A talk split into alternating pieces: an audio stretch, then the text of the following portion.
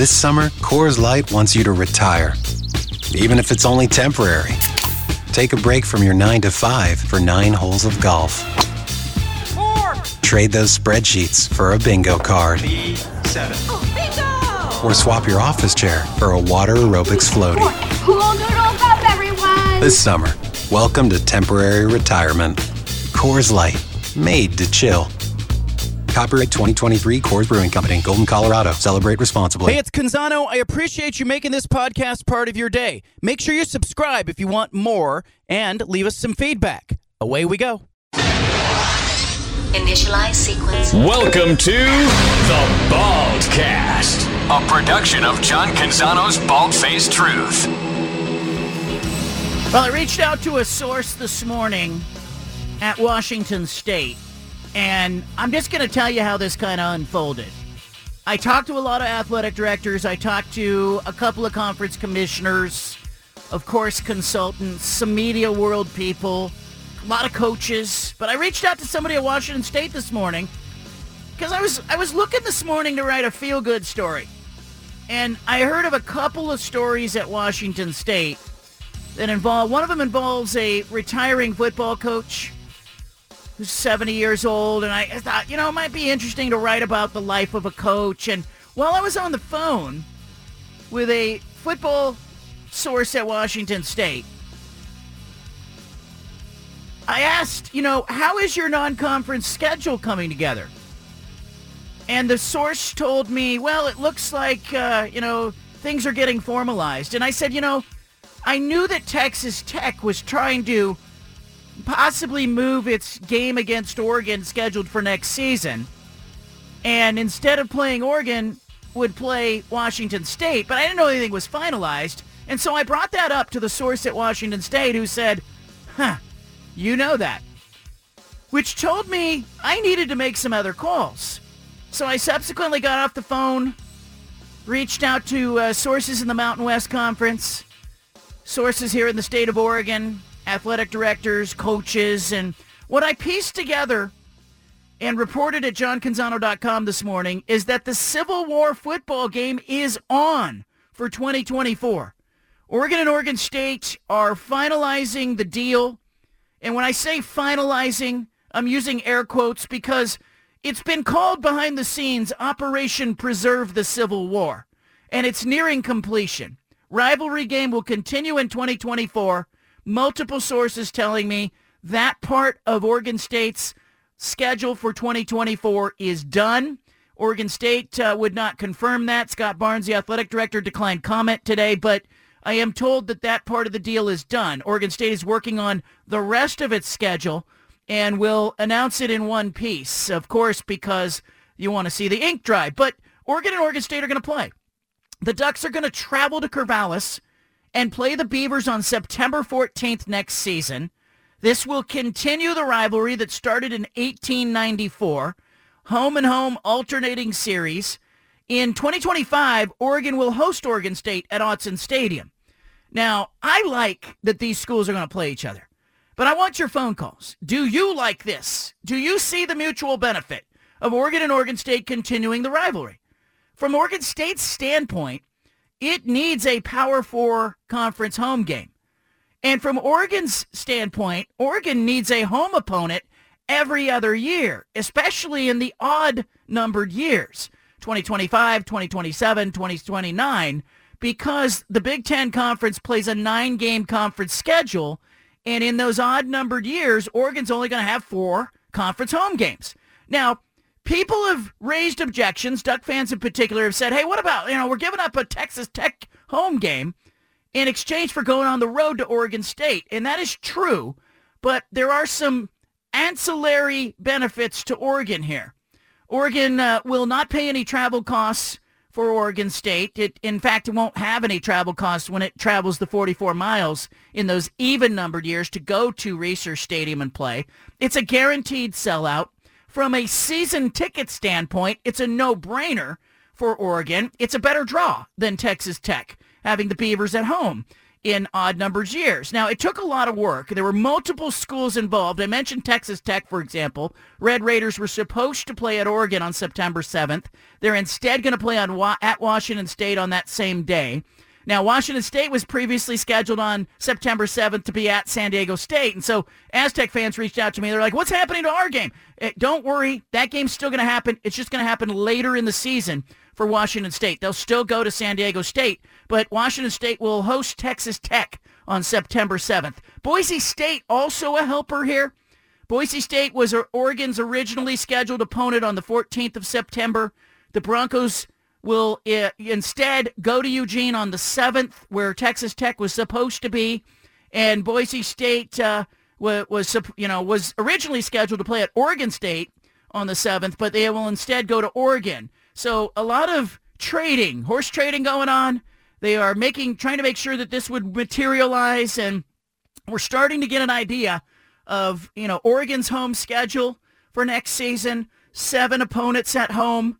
Uh, they got the Hawaii game on the road and uh, Oregon State's schedule for next season, seven opponents at home as well. That is uh, that is a rarity for Oregon State. They don't normally get seven home games in a season.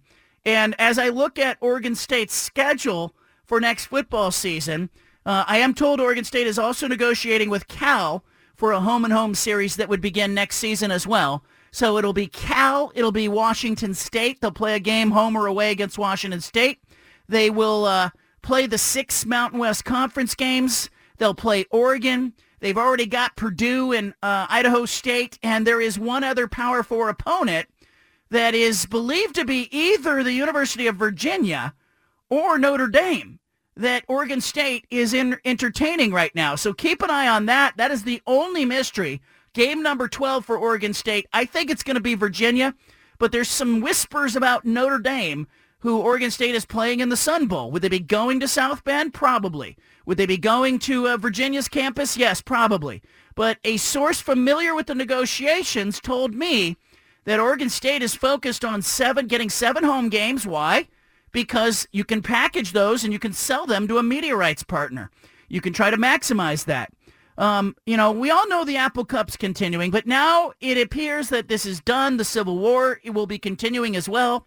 Um, I had, uh, you know, a lot of people nationally, a lot of national media members who reached out to me, said, hey, I, I love this. I love that they're playing this game. I think there's a, a real sentimental feel for the rivalries and the sort of the progression of college football, the rivalries being destroyed and lost. I, I know that Oklahoma and Oklahoma State are still trying to get together and play a game, but this shows you that if you have the will to put together a home and home series with your rival, you can find a way. Now, Scott Van Pelt, who's on ESPN, he he slid into my DMs and he said to me, "Hey, this is going to be my big thing today." You know, he does the uh, he does the uh, the one big thing segment uh, every day on uh, on uh, his show on ESPN, and he just messaged me and he said, "This is going to be my one big thing."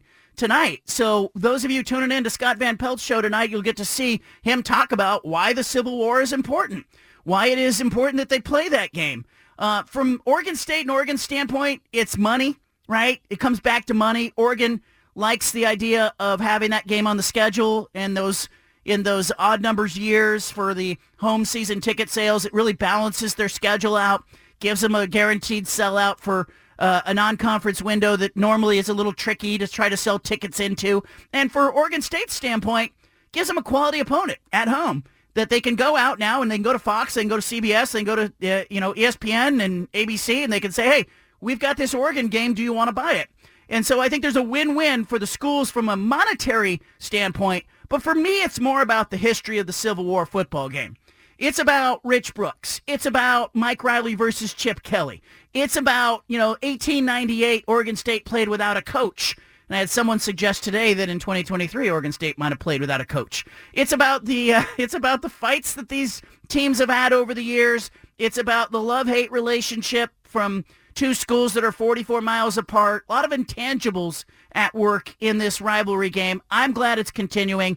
I want to hear from you. 503 417-7575 is the phone number. Steven, what do you make of it? Yeah, I, I think it's great that these two teams are going to play each other. Um, when you talk about is it mutually beneficial for both schools, I don't know that it's beneficial for Oregon as much as it is for Oregon State. I don't think, and you mentioned this, you talk about Oregon State's schedule and how they're playing musical chairs basically, and they're getting new schools in, they're getting schools out. I think Oregon can do the same thing, and I understand the travel costs. You know, they can find a school on the West Coast that they can play. That wouldn't be as much of a travel um, then it'd be a, have a tough game to go to Corvallis against your rival. So I don't think it necessarily. So you see it as a hard game for Oregon? I do, just because it is that rivalry game, and now the fact that Oregon State is not in the Power Four conferences, there's going to be a chip on the shoulder. There already was a chip on the shoulder for people in Corvallis and Oregon State against Oregon. I think that that chip is just going to be even bigger now. And then when you're Oregon, you're looking at your schedule. You're playing Ohio State, you're playing Michigan, you're playing Penn State. Oh, we play Oregon State. Is it is it that big of a game, or do we really have to get up? So I don't know how beneficial it is for Oregon, but I think for Oregon State, you hit it right on the head.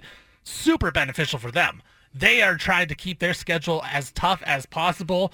And if this is the type of schedule that they can get, you know, the next two, three years, they're going to stay relevant as long as they can win some football games with these type of schedules. They're playing these teams. They're playing teams like Virginia or Notre Dame, and they play at Oregon, or they get Oregon to come to Corvallis. I think that is how you stay in the light and you have a chance to get to one of those Power Four conferences when the next – uh, you know, the scene of conference realignment happens, which I'm assuming it will. At some point, there's going to be another thing in conference realignment. So I think it's really beneficial for Oregon State. I understand why Oregon's doing it as well. It looks good optically for everybody in the state of Oregon. I'm having fun with it. That'd be great to see. I was afraid that if they don't play this game, it'll be harder to restart the game than it would be just to continue it. So totally. It, it's totally a great it's a great move I think for Oregon just to do this optically. It's fun for the fans, it's fun for the state. So I am all on board uh, with Oregon and Oregon State continue this rivalry. I want your phone calls 503-417-7575. I'll push back a little bit on, you know, is it good for Oregon? good for Oregon State. I agree with uh, all the Oregon State points. I think we see that the same way, but I, I do think there's a benefit to Oregon here you know, when Oregon has Texas Tech or an opponent in the future coming into Autzen Stadium, it's going to have to pay for that game. Or it's going to have to trade, hey, we'll go on the road every other year. They won't have to do this now. And because of the Big Ten schedule that goes five home games in one year, four home games the next, it's a nine-game schedule. Um, Oregon can now balance the schedule out. And I frankly just think Oregon State, you know, I was at the last 20 Civil War football games, Oregon State's a good draw at, at Autzen Stadium. It's it's a guaranteed sellout in the early part of the season. And, you know, I, I was looking around Autzen Stadium this year, and even though the game was getting away from Oregon State, Oregon was clearly the better team, I, I kept thinking to myself, like, this is a really lucrative event for whoever's hosting. And when you think about the travel costs in football, you know, I broke down the travel costs for an away game last season – it was about $300,000 for the team to go on the road. And so when you see sometimes, you know, a team getting $250,000, $300,000 to go play a game, they're just getting travel costs. And so Oregon saves itself a couple hundred thousand dollars. It does the right thing by playing its rival. It guarantees that every other year, you know, it'd be difficult to, to I think, find an opponent who would go home and home and home and home forever in perpetuity. But you can do that with Oregon State, and then you don't, you know, you kind of just go, okay, that's our schedule. We're going to play every other year. We're going to play five Big Ten home games, and in those years, we'll be at Reser Stadium. And when we play four, we got the Beavers at home, and now Oregon just needs to go out and fill two other slots in their, you know, non-conference schedule. So I think it's I think it's a really good opportunity for Oregon. I do know that there's another piece to this that I can't yet talk about. I don't have it totally confirmed, but there is a piece to this in 2025 that is also advantageous to Oregon.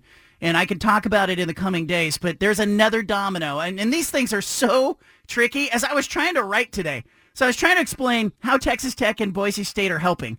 It's really complicated to explain to somebody. And you have to go, literally go, okay, Boise State was supposed to play it, let me just lay this out. Like Boise State was supposed to play Oregon on September 14th at Autzen Stadium. Now, the Broncos are not going to play on the 14th. They're going to play on the 7th. But Boise State was supposed to play at uh, at home against Oregon State on the 7th. So what's going to happen there?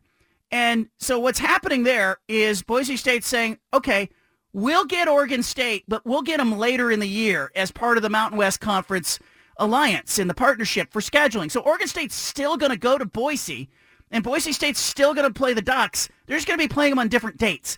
So that's how Boise State is a helper here.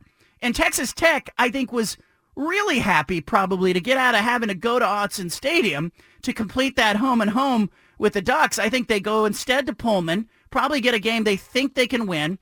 And I'm as all of this is being talked about, you know, I'm thinking, you know, is Texas Tech telling us that a win over Washington State is still going to be a quality win? And is Oregon telling us that a win over Oregon State is still going to be a quality win? I think some of that is buried in this conversation. I think those schools are still looking at Washington State and Oregon State as better than a Mountain West Conference opponent. Let's go to the phone lines. Casey's in Beaverton. I got a line open, 417-7575 in the 503 area code. Casey, how do you see it? Well, um, I'm I'm a diehard Beaver, and and I've been calling your show for several, actually about a year and a half about this, and I still view this as uh, a rivalry that should be dead and should not be continued. And I do think it's I've got to believe it's almost entirely a PR thing on the part of U of O, and I don't see any truly tangible uh, value to uh, OSU sure there's some money, but they're going to have a much tighter budget regardless of how you slice it. So I say cut it off. I called them uh, and you, Doug, in particular, cancer about a year and a half ago, right after USC and, and UCLA left, and I think that's been proven correct. They were definitely the linchpins in the collapse of the Pac-12. Ultimately, I know there are other yeah. factors. So sure. I don't ever play them again. And if, yeah. and if we're actually, I've, I've already gone on record with my family I'm canceling my season tickets. Yeah. All right. So I appreciate the call. I do see the tangible benefit, but I also know a lot of people like Casey are upset. From Oregon State's standpoint, Oregon State's going to have a very difficult time to get Power Four conference opponents to come to Reser Stadium. Okay? Who's going to want to come in there and play an Oregon State team that is well funded, going to be funded better than a Mountain West or a Group of Five school? It's it's going to be a tough task over the years. Maybe not next year with a brand new first year head coach, but that's going to be a tough task. Further, if you're Oregon State, you need something to give your fans to draw and sell your season ticket package. You got Purdue at home. Looks like you're going to get Cal. You may have Washington State. You're going to have three Mountain West Conference opponents at Reser Stadium. And, you know, you're going to have an opportunity now with Oregon to beef up that home schedule, get seven home games, and here's the tangible benefit. You go out to your TV partners and you say, hey, we've got seven games. Do you want to buy them? Washington State's got six games. You want to buy them? Do you bundle that? I don't know. Do you sell it a la carte? I don't know. But I am told that Oregon State's got a media partner on the line. I don't know if that's been finalized, but somebody's interested in these games and you got to be real. Like all of the feelings, the bad feelings that are involved, everything, you know, I get it. I totally get it. I'm disappointed that the conference is breaking up. It breaks my heart. But I'm looking at it from a logical standpoint and going, hey, there's going to be value in selling a TV game. It, you know, because Oregon State will have the rights to that game in every even numbered year. There's going to be value there that Oregon State can turn and monetize. And if Oregon State wants to stay afloat for the next two years, this is how you do it. It, it seems to me, John, that the only reason why an Oregon State fan wouldn't want to play Oregon is because they're upset with how everything went down and they feel it was Oregon's fault. And I and like you said, I get that. I understand that. But totally. if you're but if you're Oregon State, I think you're right. You got to somehow stay relevant and playing Oregon, no matter what you feel about them, if you felt like they are the reason the Pac-12 has gone away, you're the reason you've been left out. If you're an Oregon State fan, playing teams like Oregon, playing teams like Washington, playing teams that are going to be in the Big Ten and the ACC and the SEC. That's how you stay relevant. It's not by playing the Mountain West schools. So I understand why Oregon State fans would be mad, but I just think at the end of the day, if you're trying to get back to where you want to be, and that's in one of the Power Four conferences, you have to play these teams and you have to win some of these games. And so I think getting Oregon at home in Corvallis, that's how you do it. It's going to be a tough ask to go on the road and win that game. But you know what? Crazy things happen at Reser Stadium. We've seen how good those fans are. We've seen how good the team plays there. You got to get those games at Reser Stadium. So if Oregon agrees to come, you got to let them come in there because that's how you stay relevant. You stay relevant, you make more money, but I get the feelings. I get the bad feelings on both sides. Bradley's in Lake Oswego. Bradley, how are you? Hey, John, thanks for this topic. Uh, great one for today. Yeah, I'm coming at it from just a fan only. I know there's a whole business side of things, so that comes into play, of course. And I also, like you, am very disappointed that we're even having this conversation because I think part of my answer is the relevancy of why I probably wouldn't enjoy um, this, you know, this decision is I like competition, and unfortunately, I think Oregon State's going to be going in a different direction than Oregon, and I also think fans know that, and I think that frustrates them. So, why would you want to go watch, in essence, a Mountain West Plus team take on a you know Big X team um, that have different financial you know uh, value to their organization or the whatever we want to call it. So I, I, I just I think it's an unfortunate situation. I think they should just cut losses and move in different directions. Um, and maybe if the you know the NCAA finally figures this out and changes uh, direction again, and we see a Pac X come back, by all means, let's put them on level playing fields. But to me, it's like bringing another team in that's in a lower subdivision. It's just called an easy win, and I don't think Oregon fans will like that. So that's my take. Appreciate the call, Bradley. Colorado and Colorado State, great example. Played a fantastic football game this season. And I know Colorado's in a rebuild, but it was a compelling game. The lawmakers in the state of Colorado have mandated that Colorado and Colorado State have to play each other. They continue that rivalry because it's financially beneficial and beneficial to the you know, taxpayers in the state of Colorado that, you know, the University of Colorado and Colorado State are not traveling or having to pay a guarantee or, you know, they're playing each other and they're keeping it in state. And so, you know, I get Bradley's point and there is a truth to it. Like, you know, Oregon is going to be, you know, in this next year getting about $35 million in media rights revenue. And, you know, in the next five or seven years, we'll be getting about $35 million a year on average, and we'll scale up after that, they hope. But Oregon State, I'd like to see what they can get for these seven home games.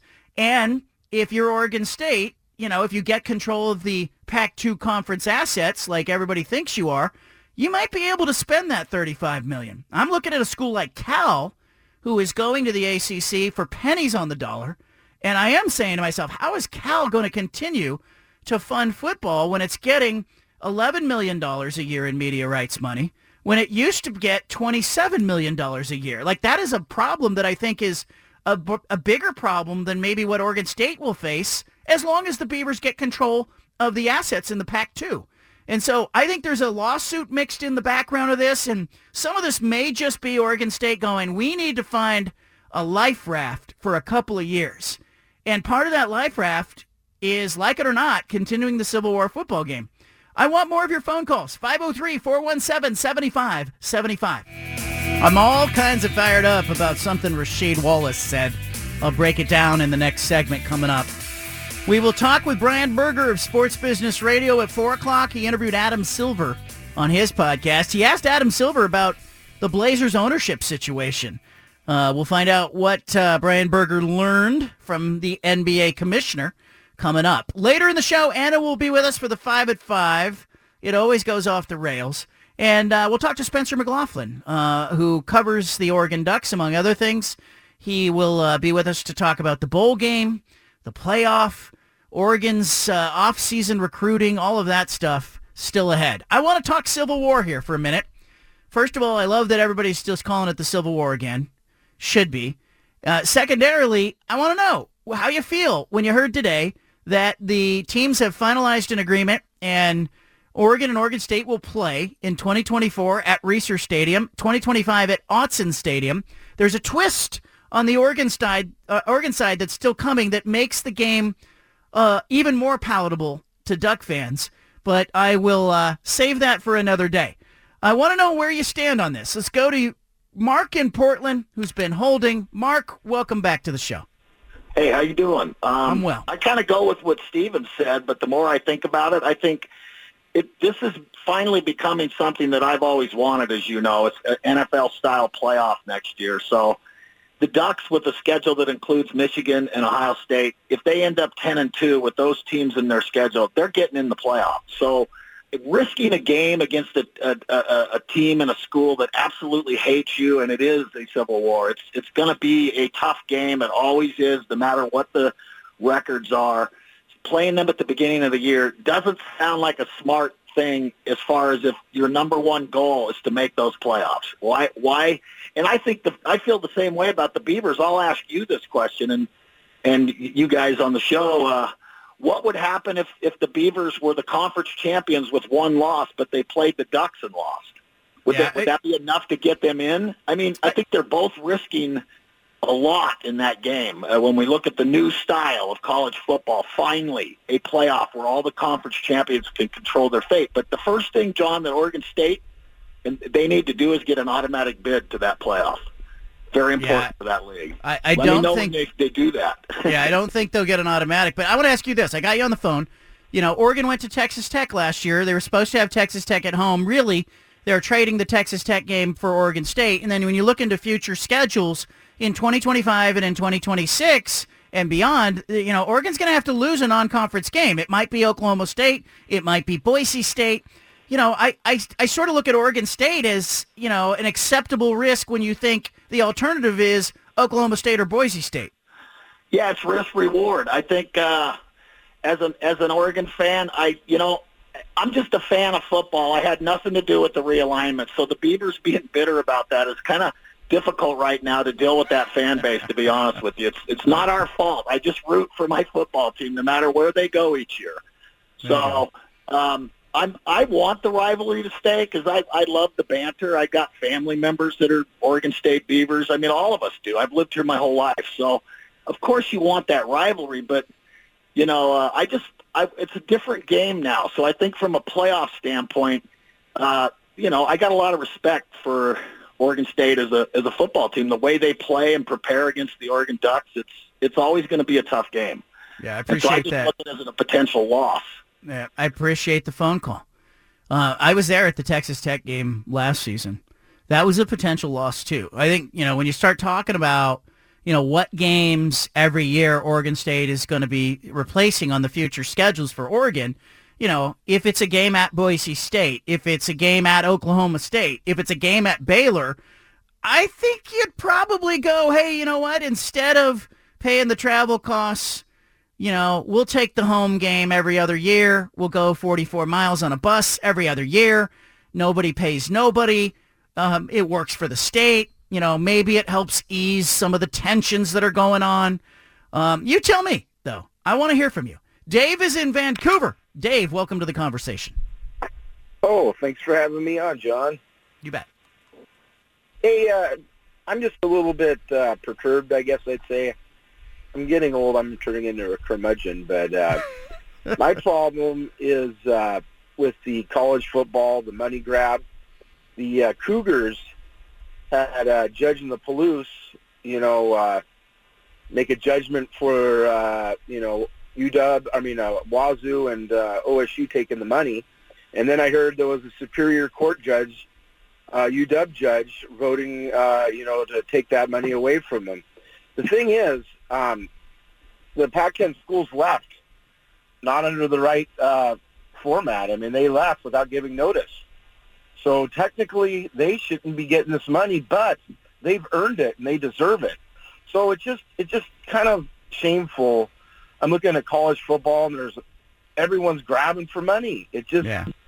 sad, John. It really yeah, it is sad. I, I appreciate that. I think we all agree with that. I, look, Duck fan, Beaver fan, can we just step back for a second? Whether you like they're playing this game, hate that they're playing this game, um, I think we can all recognize that you know we've watched the sport cede its power to television, and some of this has been cool because you get to see your teams on television, and you're going to get to see some great matchups on television. But some of it sucks.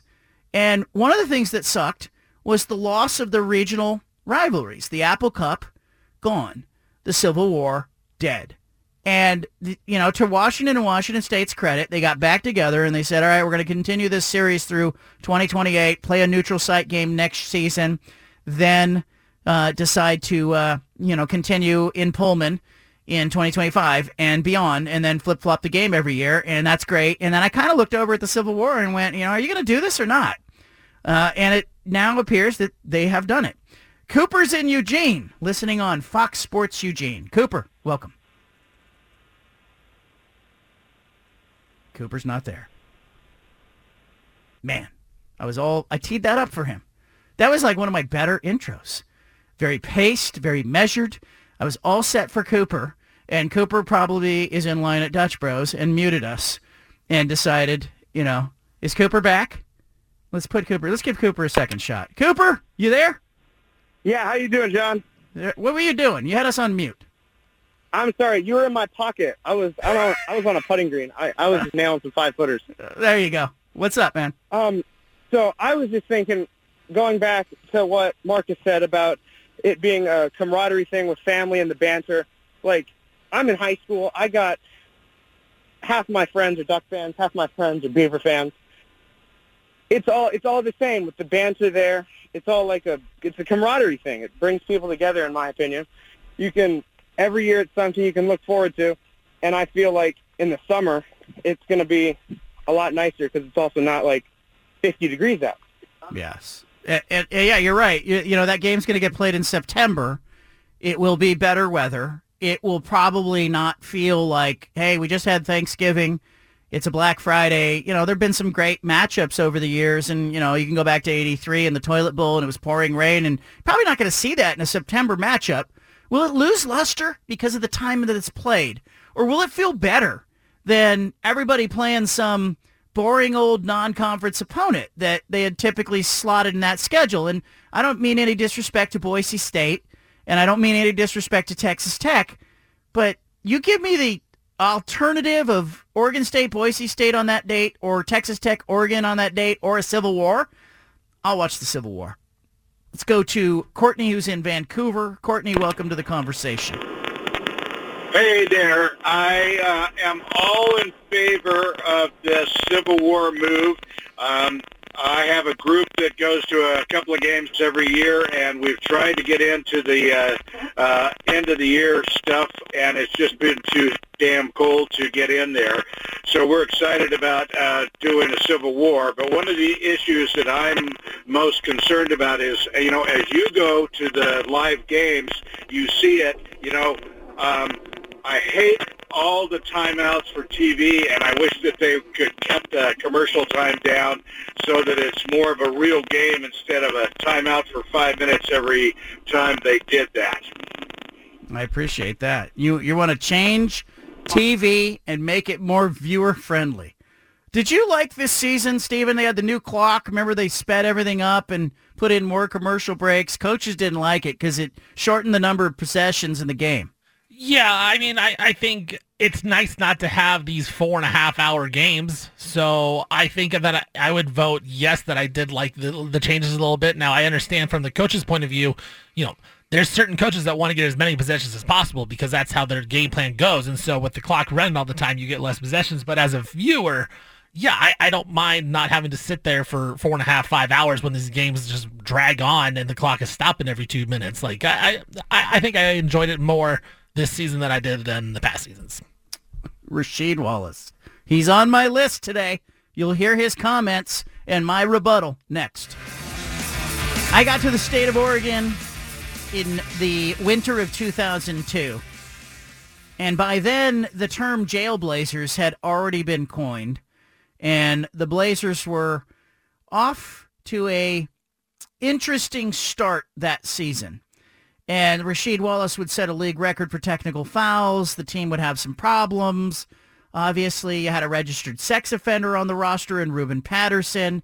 You later would have uh, Shawn Kemp had just checked into rehab after his first season in Portland. Remember, went into a drug rehab for cocaine. You had uh, Zach Randolph in uh, that spring of 2002 was cited for underage drinking in his hometown in Indiana.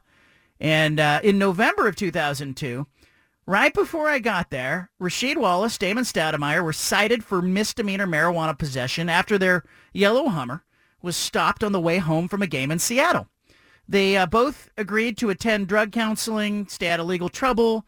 Four months later, Qyntel Woods, remember Qyntel, cited for speeding, driving without insurance or a driver's license, and possession of marijuana. Uh, April of the next year, Zach Randolph punched Ruben Patterson in the face. Um, July, Damon Stoudamire back in trouble, went through that uh, Arizona airport with marijuana wrapped in aluminum foil. You know, you had some, uh, you had some, uh, as as they would say, tomfoolery and ballyhoo going on with the Trailblazers. Nobody ever mistook the headbands for halos, basically. And attitudes towards marijuana have softened with the legalization of marijuana. Let's be clear. But Rasheed Wallace, I will never forget my first encounter with Sheed. I had come to the state of Oregon. I had previously been working at the San Jose Mercury News. I was covering the NFL, covering Major League Baseball. Walk into the Blazers locker room, went over to talk to Rasheed Wallace, and I'll never forget one of the TV reporters said, oh, no, no, he doesn't talk to anybody. And I was like, that's ridiculous. Why doesn't he talk to anybody? He's the best player on the team. So I went over and I introduced myself to Sheed, and he said, you know what? No offense. Don't take it personally. I'm not going to talk to you. Um, you know, all of your colleagues, all you guys are in here just trying to write negative stuff. And I said, gosh, that doesn't sound very fair to me, you know. But uh, Rasheed and I had ups and downs. We had a period where we got along, and then later, of course, he turned to the resonant phrase, both teams played hard, uh, in talking to reporters after the game. And it was very difficult to try to cover a team when you've got the best player going, both teams played hard. Both teams played hard. Both teams played hard after every question that you would ask him. And, you know, he was intentionally difficult in that way. And I thought, gosh, you know, it would be so much easier if we just have a good working relationship. He wasn't interested. Rasheed Wallace gave an interview. Uh, he was talking about media, but he was talking about David Stern in this interview. You know, Stern trying to get him blackballed from the league. I think there's some truth in what Sheed is about to, you know, you're about to hear from him. I also think there's a lot of BS in it, and he's playing victim. Tried to get me out of there, bro. What happened with that? Tried to blackball me. Why? Because of my uh, both teams play hard, God bless and good night statements. Because my thing back then, we was the only show in town. Mm. You know what I mean? Portland. Yeah. So, all right, why not write positive things? Why not? Because we did a lot of positive things in the community. Hmm. So they wanted to call it the Jailblazers, but ain't nobody go to jail, right? So they felt, most of the media felt as though if I write some negative shit, it's going to get me out of this little ass town to go somewhere like a L.A., mm-hmm, like a Chicago, a or, market, you know, a a bigger market. city. Yeah. Because I wrote this great, great negative art. So, oh man, they used to, they used to pay cats uh, to watch us in the club to see how count how many drinks we on, Mm. just so they could be the first to get a story to come out if we got a DUI or some like that. But that's you know it at the time, like them. Oh yeah, we seen it. Yeah, we knew it. But that's another story. We're gonna get into that later. But to go back to what you asked me. But um, so yeah, my big statement, you know, both teams play hard. God bless. Good night. Mm. So I asked him, since it's wrong for me to not say nothing to the negative reporters, Mm. what do you want me to say? Have your secretary write up a dictation on what you want me to say. A statement. Yeah, like oh, you're you know you're already saying this, saying you just answer the question. I said I am answering the question. Y'all just don't like my statements. Hmm. So you know him and I just tit for tat going back and forth. So then he you know blurts out um to the to the owners and stuff. Hey, if y'all don't tear up his contract, it's gonna be bad for y'all in the in the uh the next few drafts. He says this to who? Who all is? Who all I mean, hears this? He said, "Oh, he said it to everybody. He said it to my myself. Um, at the time, the GM, um, my man Bob Whitsitt, um, was there, um, sitting in the office with the coach Dunleavy, and myself and Paul and David Stern is all on, you know, speaker. We're all on the conference call, and yeah, bro, like I couldn't believe it.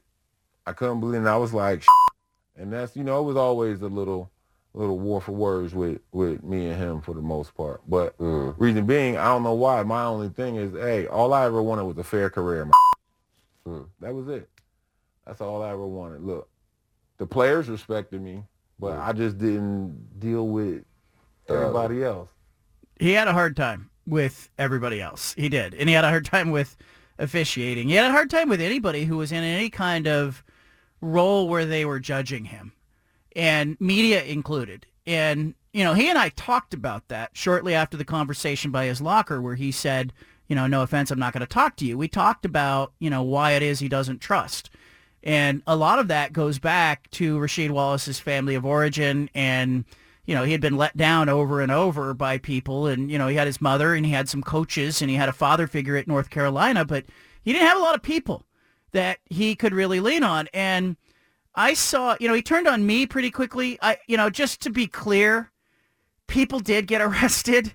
You know, you had a registered sex offender on the team. You had multiple incidents with the police, you know, with Zach Randolph drag racing down Broadway with a gun in his car. You had Qyntel Woods, who was uh, arrested for fight, the dogfighting incident. You had Damon Stoudamire at the airport. You had Bonzi Wells at the plaid pantry. There was a police call on that one. You know, there were a lot of incidents. And it in Rasheed's right in that Portland's a fishbowl. But as I try to explain to him and some other players, it's an opportunity when you're in a fishbowl. Can you imagine? I had come from market number five in San Jose, where you had the Raiders at the time, the Niners, you had the A's, you had the Warriors, you had the Giants, and you had every other, you know, San Jose Sharks, you had every other small colleges, Cal and Stanford. Everybody was fighting for coverage. I came to Portland and the Blazers, they weren't the only show, but it was a fishbowl that could have been a wonderful opportunity for Rasheed Wallace. And in fact, if you look at what Damian Lillard did with the same fishbowl, you kind of go, hey, like, Sheed, there was an opportunity here for you in Portland to be the big fish and to get caught doing the thing, doing a lot of things right, and to become like, you know, a hero to the community. And he didn't seize that and he wasn't interested in it. The, his comment about, you know, some media paying to go, paying somebody to watch him in the clubs. I got two, two things on that. Nobody's paying anybody to go watch him in the club. Never happened. Don't know what he's talking about. Nobody, I, I never heard of that. I never saw it. I doubt it happened. Secondarily, like he make, he goes on to say, in case we get a DUI, they know how many drinks we had. Like, like don't get a DUI. Like there's a, there's common sense in this. Like, it, you know, I look back at that time and I felt like Rasheed Wallace had an opportunity to own Portland in that era. He could have been the guy in the way that Damian Lillard and Brandon Roy, LaMarcus Aldridge to some extent, later became the guy. And he didn't want it. He didn't want to take the big shots. He didn't want the scrutiny. He he wanted to lead the league in technical fouls and ejections and you know be difficult. And I thought Rasheed was a great player. He's a player who could have played in this era because of his ability to shoot the three, his length, smart player, great on the court. His teammates loved him. But I, you know, even in the end, I told him, I said, I'm sad we never got to know that guy. And, you know, his comment to me when I arrived, I'll, no, no offense, but I'll never talk to you. He later, during that 2002-2003 playoff series, what they had with Dallas, we were in Dallas, and I went to him after game two, and they lost two games, and I said, uh, you know, hey, can you go back to Portland and win two? And he whipped around and said, if you're here when I come back, I'm going to punch you. You know, like, both, I would have taken both teams played hard at that moment. You know, it, it's no fun to cover that either. And as a fan, I can imagine Blazer fans would have wanted, desperately wanted to know him and to enjoy him, not just as a player, but anything he would have given fans would have would have been tremendously beneficial to him, to the fan base, to the team. But, you know, you go back to that blown lead against the Los Angeles Lakers. Sheed, step up. Be the guy. Don't be afraid to be the guy. You were getting paid the guy money. He was the highest paid player on the team that had the highest payroll in the NBA. And he didn't want the ball. And he didn't want the responsibility. And he didn't want the scrutiny. And so in the end, you're left with, you know, here we are all these years later. Rasheed Wallace reinventing the story to be like, you know, we never got arrested, but they called us the Jailblazers. And you had a sex offender on your team. He got arrested, you know, among others. And it was embarrassing. And it was embarrassing for fans, and people were disappointed that the team never seemed to break through. But I got to be honest with you, I had seen it before. I had, you know, the, I'd been to the puppet show, so to speak. I know where the strings were. I had seen this routine play out before. I'd been in other markets. I'd been around other teams. I'd seen well-run franchises and badly run franchises, and when I walked through the door and saw the Blazers, I said they're never going to win. It's going to be sad, but they're never going to win because they didn't have it. They didn't have that X factor that some of the teams that were winning on a big stage and the biggest levels had. They just didn't have it. And a big piece of it, I got to be honest, goes back to Sheed. He won NBA championships, but he won them in a place where he wasn't the guy. He was a supplementary piece. He just didn't have it in him.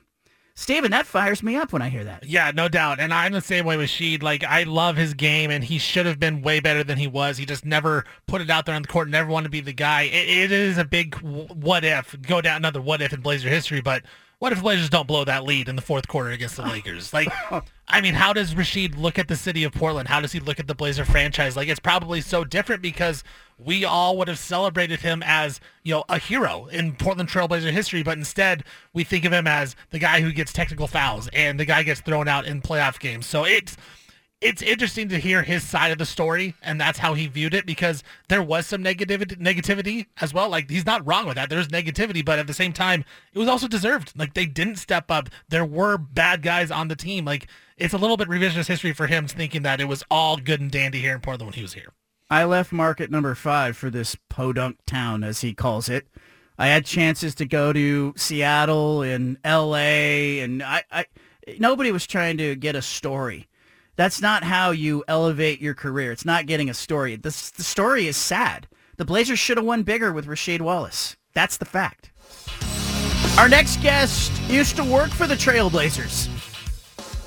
He's now the host of a successful podcast, Sports Business Radio. Brian Berger interviewed Adam Silver on his latest episode.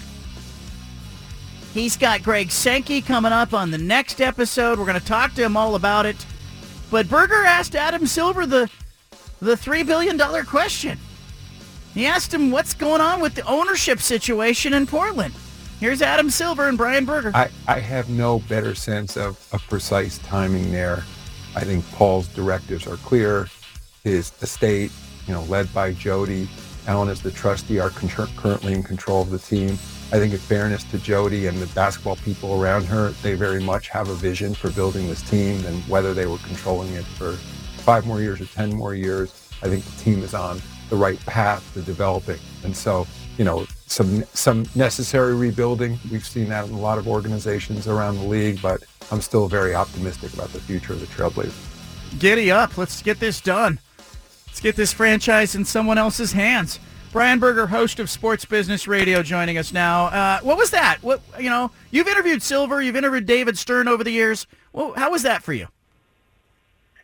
It's great. I mean, you're tapping into some pretty brilliant minds and people who have built global brands. And, um, you know, I had to ask that question while I had it, right? Like, that's the question everyone in Portland wants to know. It's a question a lot of people around the league wanted to know. I could have followed up and pressed harder, but I didn't have, you know, a tremendous amount of time with Commissioner Silver. And um, you know, I wasn't going to get into a, a debate with him about Jody Allen and the state of the Trailblazers franchise, but you know, I feel like to my audience, my sports business radio listeners, I did owe them that question, and I also asked about Mark Cuban, and you know, Adam was a little bit more forthcoming with his uh, answer with Mark Cuban than he was about Jody Allen.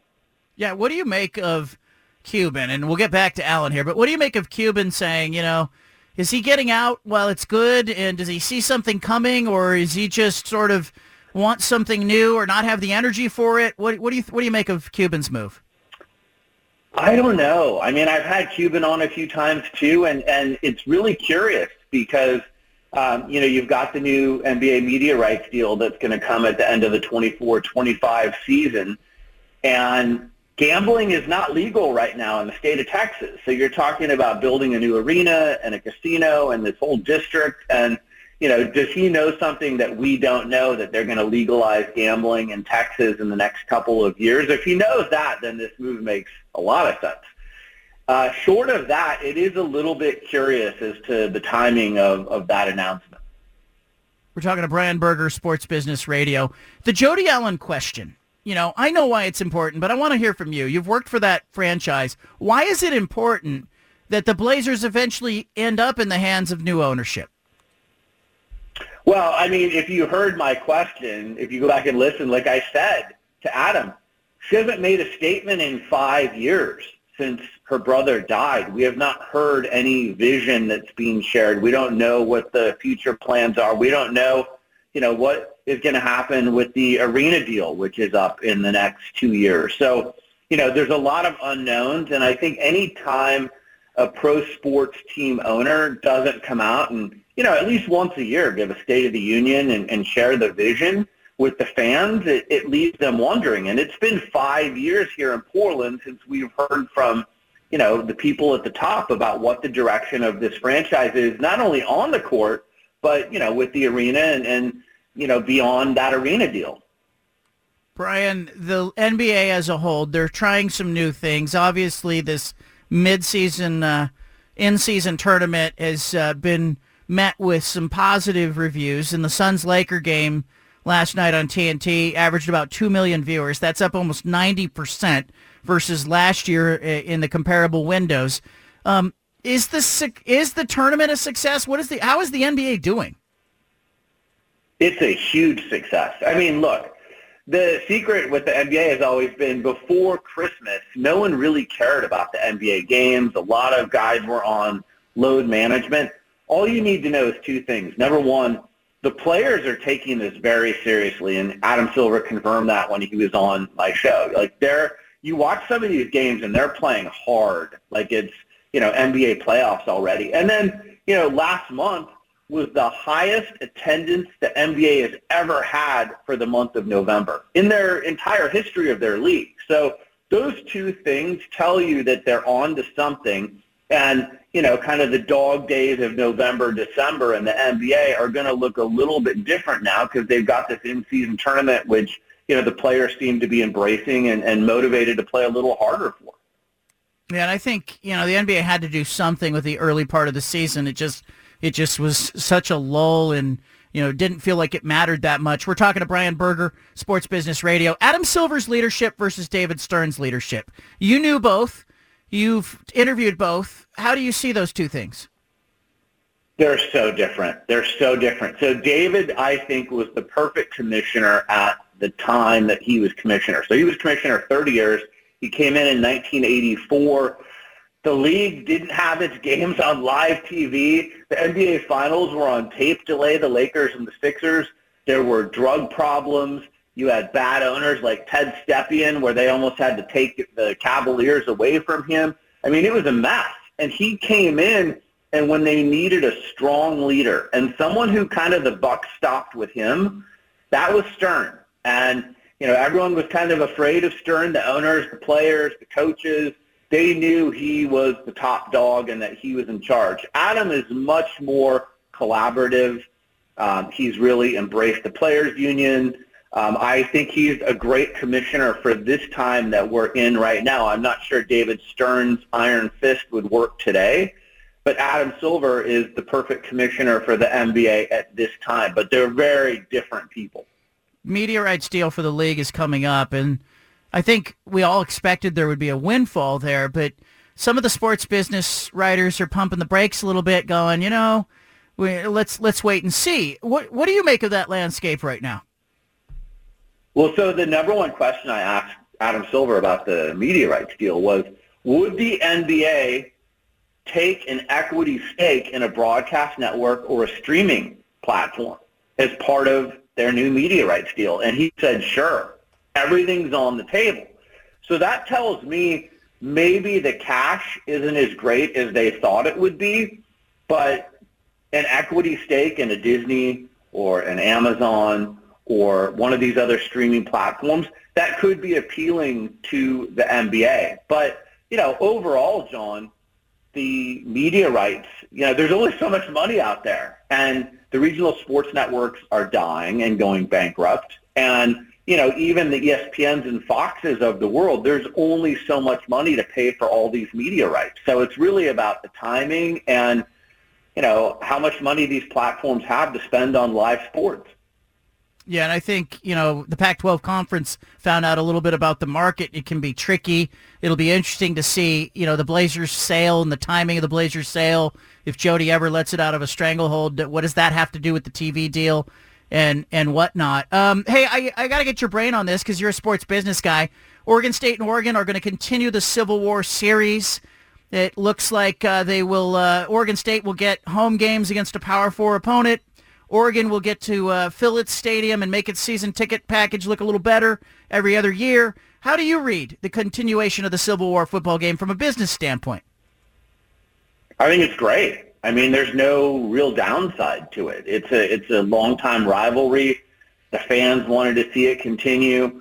Um, you know, I think other than the most recent game, which was kind of a dud, it's always been a pretty exciting game. So I think you know the networks will be excited to cover it. So yeah, I think it's great, and you know, I wish more uh, teams kept their rivalries alive. I mean, we're going to see some of these rivalries die with all of the realignment and the shifting of conferences. And um, so I, I give a lot of credit to the ADs at Oregon and Oregon State for keeping that rivalry alive. And, and really, that's what the fans want at the end of the day.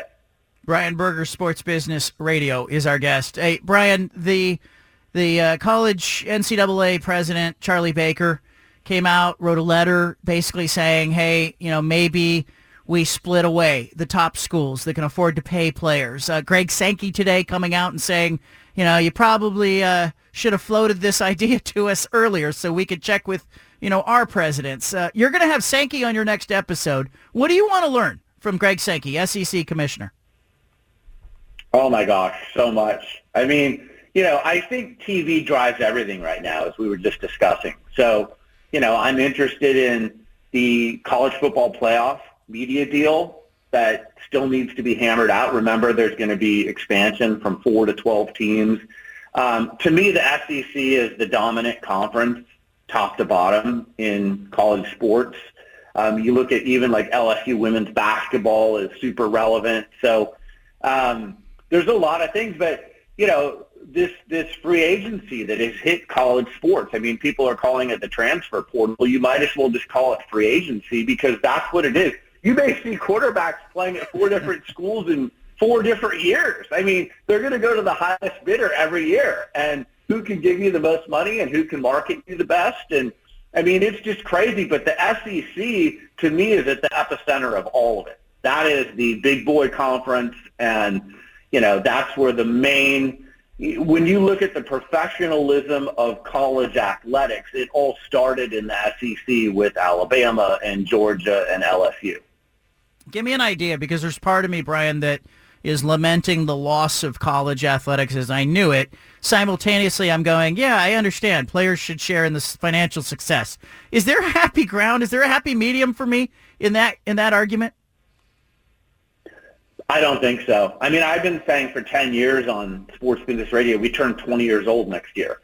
For 10 years, I've been saying college sports is going to get to a professional level. I mean, you look at the facilities like University of Oregon's and Alabama's. And, you know, now you've got NIL. And I've said for years, college basketball and football should break off and be their own entity, and everything else is its own entity. And finally, we're kind of seeing that, where the two biggest revenue drivers, basketball and football, are driving everything else. And I'm not saying it's a good thing, because you look at like University of Oregon women who are suing the school because they're not getting nearly the the same treatment that the men are getting. You're going to see a lot more of that at other schools and in other conferences. But uh, I think the ship has sailed on. You know, this is college sports rah rah. This is now full blown professional sports. Rasheed Wallace gave an interview on a podcast and complained about being in the fishbowl of Podunk, Portland, and playing as a Blazer there. Um, I push back on that. I mean, there have been some cases of athletes who have taken advantage of that fishbowl. What do you make of Rasheed Wallace in coming out, uh, you know, 20 years later? I mean, I don't know. I think Rasheed had a good time when he was here. I was around him a little bit, and you know, I worked with Brian Grant, and Brian Grant still lives here and loves it here. And there's a lot of players that have played here that you know have returned here to live or are still like it. Um, I do know it's not the most it's not the most diverse town, um, and it's not the biggest town. So you know, sometimes during the off season, the players want to go live in their hometown or live somewhere else. But you know, I, I think Rasheed was fine when he was here. It's, it's always interesting when people look back 20 years later with revisionist history, right? Yeah. Do you think he got treated unfairly? Let's, you know, was, did the media nitpick him or was he treated fairly? You were around. Yeah, I think he was treated fairly. Uh, you know, he had been in Philadelphia and North Carolina and all these other markets, and, and this is a pretty soft market, in my opinion, when it comes to the, the media. So I think he was treated fairly. I think that was an interesting team he was on because they were high profile, um, and then, you know, towards the end, they were the Jailblazers. And, you know, there was a lot of uh, stories written about the dysfunction of that team. Heck, Kerry Eggers, I think, wrote a book about it. So, you know, eh, when you're on that kind of a team, they're going to get that kind of coverage, and, and people are going to look under the, the sheets a little bit more. But, uh, you know, I think he was treated fairly for the most part. I think, you know, I love Rasheed, and, you know, I saw a side of him that most people don't see. He was a great dad and just a fun-loving guy. I've seen him, like, do cannonballs into the swimming pool. But, you know, he was a little ornery when he was a player and, and around the media. I uh, I keep thinking about the generation of players that are coming into the game now and how much more they understand their own brand. What do you think young players across sports know now that maybe 10, 20 years ago they, they didn't? Well, I think they know that, you know, everything they say and do is under a microscope, you know, and everything they post on TikTok or Instagram, you know, it's not just you're doing your media interviews after practice or after a game. Everything you do is scrutinized. And some use that to their advantage. And, you know, you look at someone young like Scoot Henderson and, and what he's doing, and he's got shoe deals, and, you know, he, he's really trying to uh, embrace all of that. But, you know, with that also comes a lot of scrutiny because people are watching your every move. And, and that's where a city like Portland can become a little bit of a, a fishbowl. You know, a lot of the stars don't mind playing in LA or New York or Chicago because you can kind of get lost amongst the other stars. Here, you know, this is the big deal in town, so you do attract a little bit more attention than you would in a, in a major city. You've been at it a long time with sports business radio. I know when you started, did you have any sense that it would get to this point? You'd be interviewing Adam Silver and Greg Sankey and others in, in, in multiple weeks.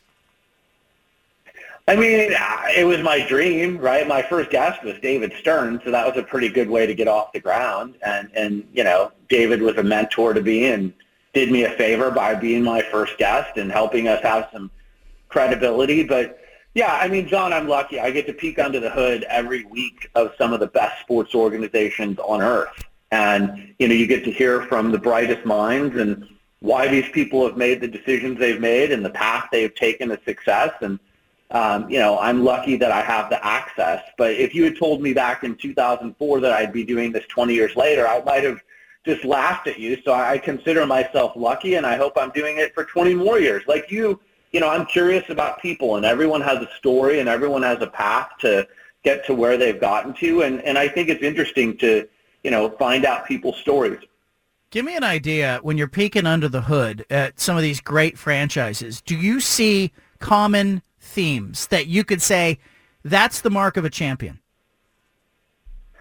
Well, I've always said it, you know, if you're drawing a straight line down, it's owner, it's GM, it's head coach, it's star player. If you have alignment with those four, you're usually going to have success. If you don't have alignment with all four, it might be a little bit bumpy and it might be downright ugly. But to me, you know, there's alignment with those four positions, and um, everyone's on the same page. They're all rowing in the same direction, and you know that seems to be the the common theme. The other thing I would tell you is you hire good people and you let them do their job. You don't micromanage. The good organizations hire good people, people who know what they're doing, and you let them do their job. Give me an idea. You know, I'm watching the college football playoff selection committee in a terrible position on, you know, over the weekend. They emerge. They've left out 13 and 0 Florida State. How bad is that for the postseason, for the game of football? And you know, Florida State feels robbed. Yeah, I mean, look, it's not great for them. You know, they're going to expand to the 12 teams, but you know, when you created this format that they have right now, you know there were five Power Five conferences and there's only four slots. So didn't you know at some point this was going to happen? And yes, I realize Texas and Alabama have a loss and Florida State doesn't. You know, you could analyze it 25 different ways. It's not a great look, but I'm not surprised that this was bound to happen at some point, most likely. Brian Berger, Sports Business Radio. Grab his latest podcast. It's Adam Silver, Greg Sankey on the horizon. Berger, tell people where to find the podcast. SportsBusinessRadio.com. We're on Apple, Spotify, and we've even got a YouTube channel if people want to watch our interviews. Love it. Berger, thank you, man. Thanks for joining us. John, happy holiday. Thanks for having me. Always a pleasure. You bet. There he is. Brian Berger, former public relations guy with the Blazers, now hosting Sports Business Radio. Um, you know, I saw that side of Rasheed that was likable. I'll tell you this. I'll tell you a quick story before the commercial break. When I went up to Sheed and I said to him, hey, I'm brand new. Uh, I'm a columnist. I'm new in town. Shook his hand. You know, I had other media members watching me from across the room expecting Sheed to like threaten to punch me or get away from my locker and all that. And he didn't. He turned and we talked for a while. And I said to him, you know, he said, I just want to be treated fairly. And I said, I'm here. I said, if you do something bad, I'm going to write about it. But you know, uh, you do something good, I'm going to write about that too. And and uh, and I said to him, hey, Sheed, you know, I heard a story about you. I heard a story that you know you were really good at something that was surprising at North Carolina. It was artsy, and I can't remember who told me or what it was.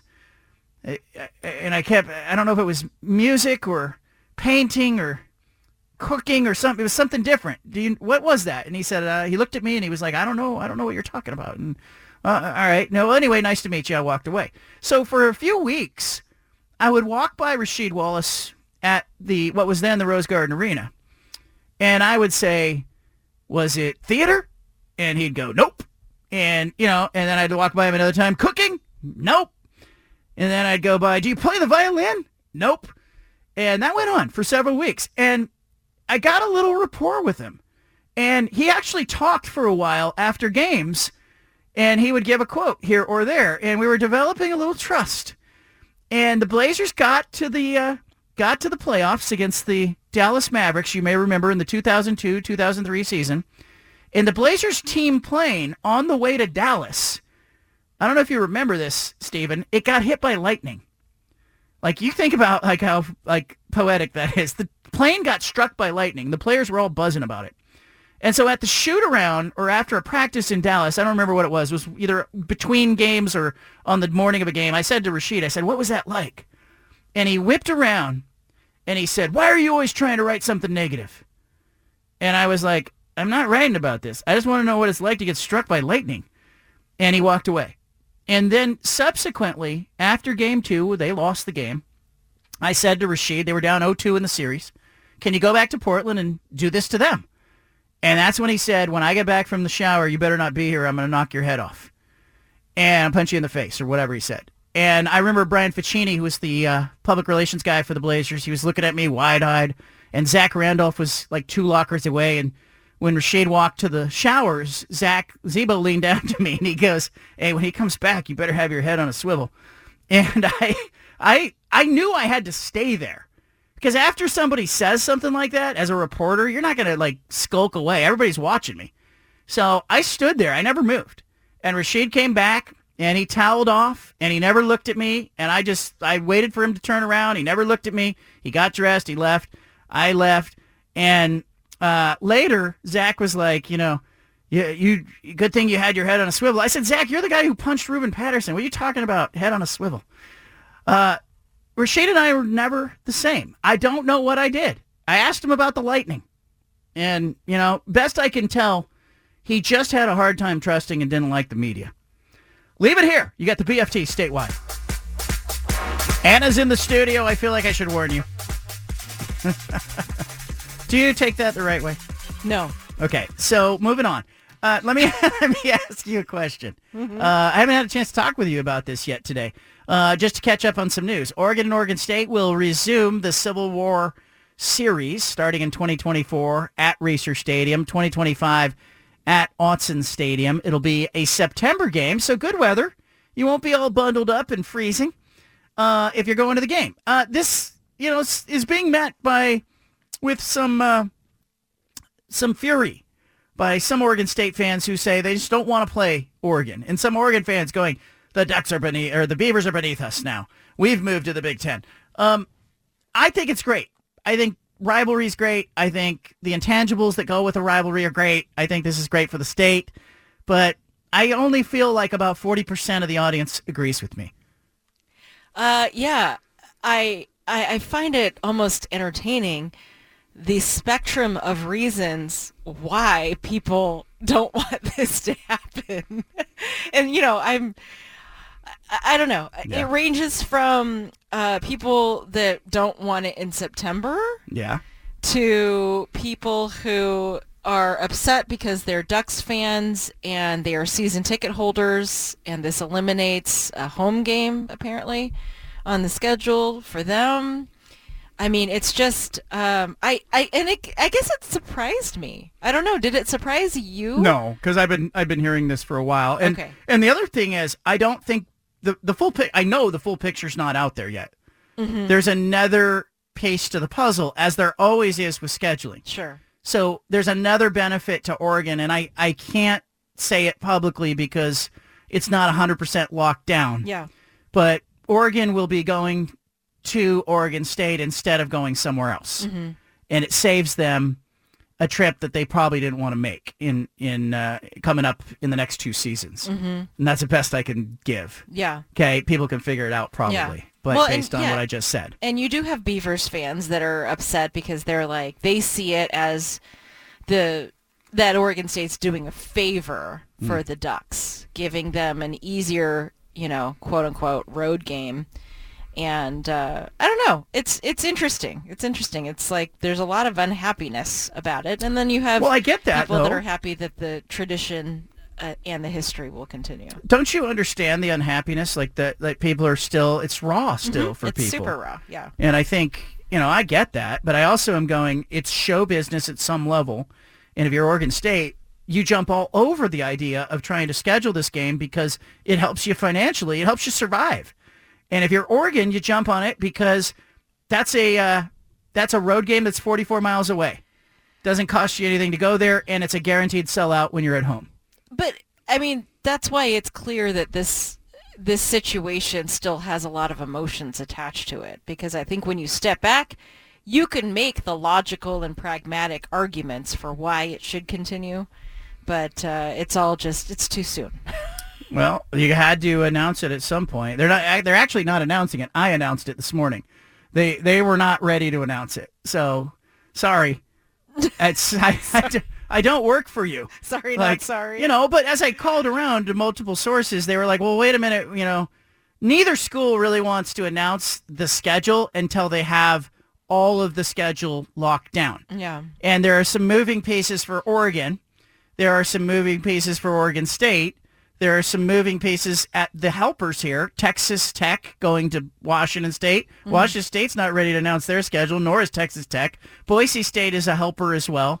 They're, uh, you know, jockeying some things around to make this happen. Um, and so it, nobody's ready to announce their schedule. And I'm calling around like a nuisance going, you know, I, I know this to be true. I'm about to report this. Can you confirm this? And nobody's really, they're, well, they're going, well, wait a minute, wait a minute. We're not quite ready to announce it. And I go, yeah, but the, the news is this game's happening. and I'm here for my readers and my listeners.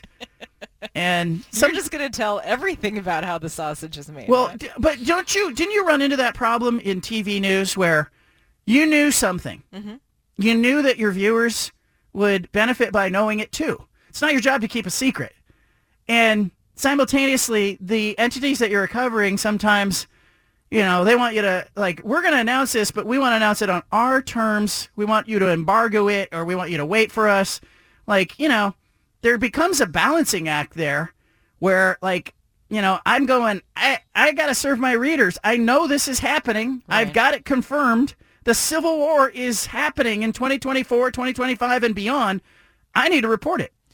Yeah, that happens all the time, and I think the people, and it does get tricky because these are a lot of times sources that you work with on a consistent basis, and you will have to work with them again in the future.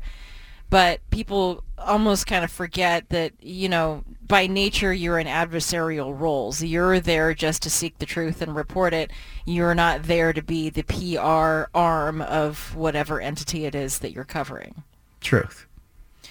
My my sensitivity was when um, I had something story wise that was potentially going to mess with a criminal investigation, and that's where I would have conversations with the law Yeah, enforcement well, about like, well, you know, let's work together on this because I, uh, uh, you know, I know what my job is and I know what your job is, and I don't want to screw up um, a, a potential criminal prosecution. Okay, so that's the benefit of me being in the toy factory instead of in the middle of like a court case. You know, like I'm working in the uh, you know the, in the in the department store of life. I'm in the toy section. Yeah. Okay, and so I'm not worried about like a criminal case. Yeah. I'm just going. If I report this, is it going to cause this deal to be unwound? Is it going to harm anybody? Is anybody going to lose their job over me doing this? And the answer to all those things is no, no, no. It's just, you know, Oregon State and Oregon are going to have to take some phone calls from some reporters who are going, hey, I saw this reported. What can you tell us? And they're going to be like, you know what? It's happening. We can confirm that it's happening, but we're not ready to announce all the details. But I can tell you the details. Oregon's going to Corvallis in 2024. The Beavers are going to Autzen Stadium in 2025. Texas Tech was supposed to be playing at Oregon next season. They're going to Pullman because Washington State is playing the role of helper here. So is Texas Tech. And then you've got Boise State going, all right, instead of playing the Ducks on the, you know, the 14th, we'll move to the 7th of September to clear the 14th so that Oregon and Oregon State can play. But Boise State was supposed to play Oregon State on the 14th. So what happens to that game? Well, that game gets played later in the season. And I got to tell you, I called no fewer than six or eight different people involved in college athletics to get them to confirm all of those pieces. Yeah. And I'm I'm I'm playing like it's like scavenger hunt. Yeah. Where you're going door to door and you're getting a new clue everywhere. Mhm. It's a little bit, I think it's like Sudoku, if you've ever played that game, where it's like, okay, well, if I can fill in this box here, I can try to figure out what the other two boxes have in them based on what I've already put in. And uh, it's a lot of calling around for you. Do you buy the argument, by the way, from Ducks fans that playing the Beavers diminishes the the Ducks' strength of schedule? No. No, in fact, I argue the opposite. And I think I think you're really talking about trading Texas Tech for a, an Oregon State game Yeah, yeah. next season. Right. And then you're potentially trading another game, either Boise State or um, or your tr- you know Oklahoma State for the Oregon State game. You're getting a guaranteed. It's going to help your home season ticket package. You're getting a guaranteed sellout for a non-conference game, and you're going to look at in the new playoff. Oregon is going to the Big Ten. If you know they go ten and two in the Big Ten, they're going to be in the playoff. Nobody's going to go. Well, you you lost to uh, Oregon State in in week two. You never should have played that game. Or you beat Oregon State, but they're not you know they're not a Power Five team anymore. Uh, nobody's viewing them that way. I think it was really interesting as I called around to learn that people were sort of viewing Oregon State and Washington State as something in between. You know, they were like they weren't a Mountain West team in the eyes of the athletic directors and the schedule people that I talked with. Right. They were viewing them almost like a Power 5. Mhm. So seeing it as a better, being better than playing Boise State or San Diego State or Fresno State. You know, we'll play Washington State. That's like Texas Tech. That was they said that was a better game for them than playing like a Mountain West opponent. So they're going to take it. They're going to play Washington State. It's a game Texas Tech thinks it can win. Mhm. They're going to go on the road. They think they can go to Pullman. They think they can win that game. And meanwhile, they don't have to go to Oregon where they were probably going, that's a loss. Mm-hmm. You know, and I think conversely, Oregon fans, you saw how hard it was to go to Texas Tech, to go to Lubbock. You're on the face of Mars trying to play a football game. You know how hot it was? I was looking around for a shadow before the game. I was like, can I just hang? I wasn't even looking for a tree. I was like, can I get a shadow? Like, is there a lamp post I can hide in the shadow here? Is there a large human being that I can uh, take shelter under? It was just, it was a bad situation. And then Oregon's playing this game, and they fell behind by double digits to Texas Tech. And I was going, they shouldn't have scheduled this game. It's hard to win here. And I started looking up how difficult it was. Like Texas Tech's home record, they win like 95% of their home games. It's really hard to win in Lubbock. So, you know, as hard as it is to win at Reser Stadium, Oregon State has to be looking over at Oregon and going, you know, we know we're down. We know we're changing head coaches. We know we might not be able to fund the program the same way as you. And Oregon's got to be looking over going, hey, it's a bus ride. It's not a plane ride. It's not the face of Mars. Let's take it. So I think it works for everybody if you can step away from the emotion. But there is a lot of emotion. There's a lot, and so I I think that's going to carry over into the game itself. Like there's going to be ears of corn thrown at this game. Not that I'm advocating for that, but uh, I think don't you think? Like, do you think everything's going to be ratcheted up real high? I think this game more I know. I, okay, I when I got here 20 years ago. or is it a year enough to cool off? No, it's not. Okay. When I got here 20 years ago, Yeah. I every year started doing. It was like the hundred and, you know, it must have been like the hundred and seventh meeting of the teams when I got here, and I did 107 Civil War facts. Mhm. Then the next year I did 108. Published that every year, all the way to 125 or six or whatever I did last. Mhm. Okay, every year I would do the facts. Yeah. So I know the facts of this rivalry. Bad feelings. Bad feelings in 1910. They didn't play in 1911 because they hated each other. Mm-hmm. There were bad feelings. There was one game in the 30s where they one side threw ears of corn at the other. There was a brawl in 1965. There was, um, you know, both teams playing for a Rose Bowl berth. We saw that, you know, Civil War for the Roses. You know, we've seen goalposts get torn down. We've seen overtime games. We've seen a toilet bowl. This is your argument for why it no, should continue. I'm saying that this series, it's the fifth longest series in all of college football. Okay. Uh-huh. And that's not like being the fifth tallest person on the bus. This is like all of college football, you know? Yeah. You know, all across the country. You you know, you have very few rivalries that have been played longer than the late 1800s, okay? And I'm looking at it going, this whole fiasco where Oregon went to the Big 10 and Oregon State's fighting for relevancy is going to be part of the story in 50 years. And some jackass sports columnist is going to be doing 177 facts about the Civil War, and they're going to say the series was almost canceled in 2023. But here's what happened. And the sides got together and decided it was best to play each other. Does it bother you, the people that are right now already ready to be done with it, that are like, hey, let's just move on, screw the history, you know, we've gone our separate ways, why are we forcing this kind of thing? Does that annoy you? Is it is it our culture to have a lack of appreciation for history and the continuity of It is. Thing? is. And I'm not like Mr. History guy. You Yeah. know, I'm not like, I, I'm not actually Well, not. you kind of are in this situation. In this situation, but you like- need some like padded elbows and a, you know. But you've seen me when we go to a museum. You know, I I'm, yeah, let's talk about that. I just kind of Where are you in a skate around, and I I go to a museum and I'm like, yeah, I was in China in a museum. They invented steel. Like, what do we have here? Like, you know, it's not very impressive sometimes, but like, a, you know, a, a good museum. You know, they were making most museums. I kind of look at the exhibits and I go, yeah, they were making the best of it. That's, that's kind of what kind of what a museum is. You know, to me. Museum of Natural History. Oh, look at those artifacts. Well, what did they have? They had stones, so they made daggers out of Yeah. them. Big deal. My big question is always conspiracy driven. I'm like, how are we going to feed all these people when I see the population growth in the in the in the last uh, hundred years? And then I start thinking about, you know, we see like you were at that mi- mi- Living History Museum and we Yeah, saw like uh, Lucy, yeah. you know, and we saw The cave woman. all the uh, all the different you know variations of man. Yeah. And I uh, I'm looking at it going, you know, I'm in the wrong era. You know, I could have been like an NBA player in that era. You know, I'm I'm a foot taller than the the you know the creatures that we had roaming the earth.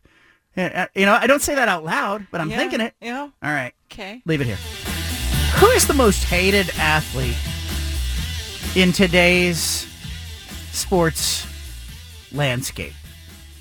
Uh, Jamal Adams, Seattle Seahawks safety, um, fired back at an NFL reporter who had commented on his play. I don't know if you guys saw this, but the reporter had uh, covered Adams when he was with the Jets. So there may be some beef here. Probably is some beef. Uh, he reposted a video on Twitter last Thursday night after Adams allowed the go-ahead touchdown in a loss to the Cowboys, and he commented, "Yikes." Um, Adams responded on Twitter by finding a picture of the reporter's wife, and then tweeted, "Yikes." It's kind of mean.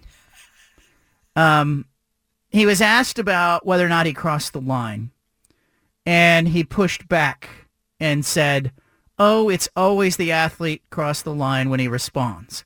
But at the end of the day, disrespect is disrespect, however you want to take it." So I responded. I knew when I did hit that tweet, I wasn't in it to win it. At the end of the day, it was to get him to understand to leave me the hell alone. Adams did say that he and the reporter have a previous history. They don't like each other. Um, yada, yada, yada. What do you make all that? Steven, you probably saw it. I did, yeah. Um, first of all, the yikes tweet that the reporter did, he didn't tag Jamal Adams. He didn't say anything about the play. He just showed the play and just you know showed that it was a bad play. And and I think if it's one thing if he tags him, he tries to humiliate humiliate. I can't say that word. Humiliate him. Humiliate. Uh, still can't say it. Um, but he, he didn't try to do that. I don't think he just was showing a bad play, and then Jamal Adams strikes back. Now, while kind of funny that he went and he went with a yikes on his wife, it's not as if his wife was bad looking. Like it, you know, like so. I don't think it was really worthy of a yikes from Jamal Adams at the same time. But But, but does it make it any different? no, it doesn't. But I, Stephen I, Stephen Rader on a scale of one to ten. Yeah, no. Just. I I just think it was it's kind of just bad form by Jamal Adams. Like, come on now, bro. That just seemed a little weird. But uh, yeah, I don't know. I just I thought it was a lot of line. it feels to me like he doesn't get it. Like he just doesn't get it. Uh, Mike Florio said a jerk is a jerk. There's nothing wrong with calling jerks out. And, you know, he's calling Jamal Adams out. I think it's classless to bring other people, particularly the, the looks of the reporter's wife, into this debate between Jamal Adams and the reporter. And I saw the original tweet. The reporter tweeted, yikes, because there was a blown coverage. It was a bad play. And Jamal Adams probably frustrated. Be mad at yourself. Be mad at your teammates, the secondary. Don't be mad at the reporter going, yikes. So, you know, he uh, tried to uh, tried to make fun of the guy's wife. I mean, that's just classless. How would you feel, Anna, if like I criticized a player or athlete Yeah. and they found, you know, they scoured the earth and found the least flattering photo of you and tweeted, "Yikes!" Um, Honestly, yeah, you'd be pissed. No, I would. I would. You'd be like, "That's not the photo I want." I wouldn't be happy about that. I do accept that, you know, if you're out there, if you're in the public domain, there's just a level of criticism that you're going to expect. Like, it, it wouldn't shock me, is the thing. It's like, hey, we're out there, we're on the radio, we're tweeting, we're public, and, you know, kind of I wouldn't appreciate it, but it's I always think it's kind of funny when celebrities are like, "Oh no, hands off." Like you can't be critical and I'm not saying we're But that, celebrity, it's but not even a personal thing. Like you guys just saying, "Yikes, bad play." yeah, you're right, but that's that's the thing is like clearly there's more history there that maybe we don't know about.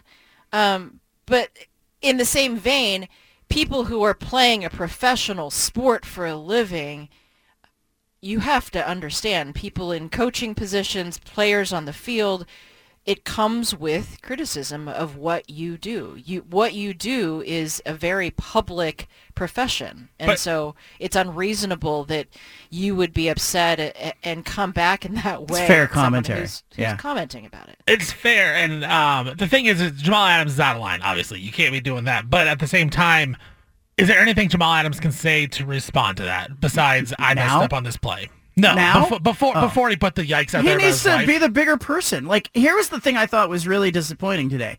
So Pete Carroll apparently talked to him, mm-hmm. and Pete Carroll talked to reporters and said, "This is not what we want to be about." Okay, mm-hmm. as a coach, he's Yeah. talking to his player. He's like, "We don't want this.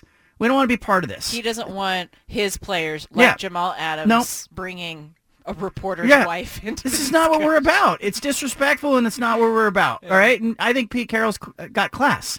Sure. You know, and I say this as a Niner fan. You know, and I'm looking. I, I may not like how he chews his gum. I may not like that his teams were good. He does aggressively but I have a lot of respect for Pete Carroll. Like I think you know the guy's a winner. So he comes out and he tells his player. He meets with his player privately, and then speaks to reporters. And he says, "We've addressed the tweets. I don't know if it was a great decision. We don't want to be part of that." Pete Carroll putting it to rest. Then Jamal Adams comes out, given the chance to make amends. Should have said, "I was frustrated." I viewed that blown coverage as deeply personal. I fired back at somebody in a way that, you know, his wife did not deserve that, and I'm sorry. And everyone would have moved on. No, he doubled down. Instead, he said, when others go low, I go lower. But it, it- that's, I mean, that's just crazy talk. He- He's he's wild for doing that. But at the same time, I want to ask you this: like with Rasheed, how he talks about all the negativity. What are they? What are athletes supposed to say back when they're just hearing negative stuff about them all the time? Mm-hmm. Well, it, it- you know what? That's what the money's for. That's part of it. Don Draper, Mad Men. Part of you being on the stage, you get the benefit of the glory of the stage. Part of you being on the stage is if you faceplant on the stage, people are going to laugh. That's comes with the stage. It, you know, we all accept that to some degree with our professions in our lives. Uh, you know, I'm on this stage. I could faceplant right now. You know, let's stick around and find out. I'm telling you, this Jamal Adams thing has me really thinking. Has me thinking about the photos we put on social media. Well, you never know, Anna. If I if you post a photo, NBA player, college coach, co- conference commissioner, they can take that photo and be like, "Yikes!" Let them have at it. to which I would say, bring it on. That's why every time I go to post a photo of you, I clear it with you. well, because you're not a dumb man in that way. Um, Which one do you like better? Yeah, I know. This one or this one?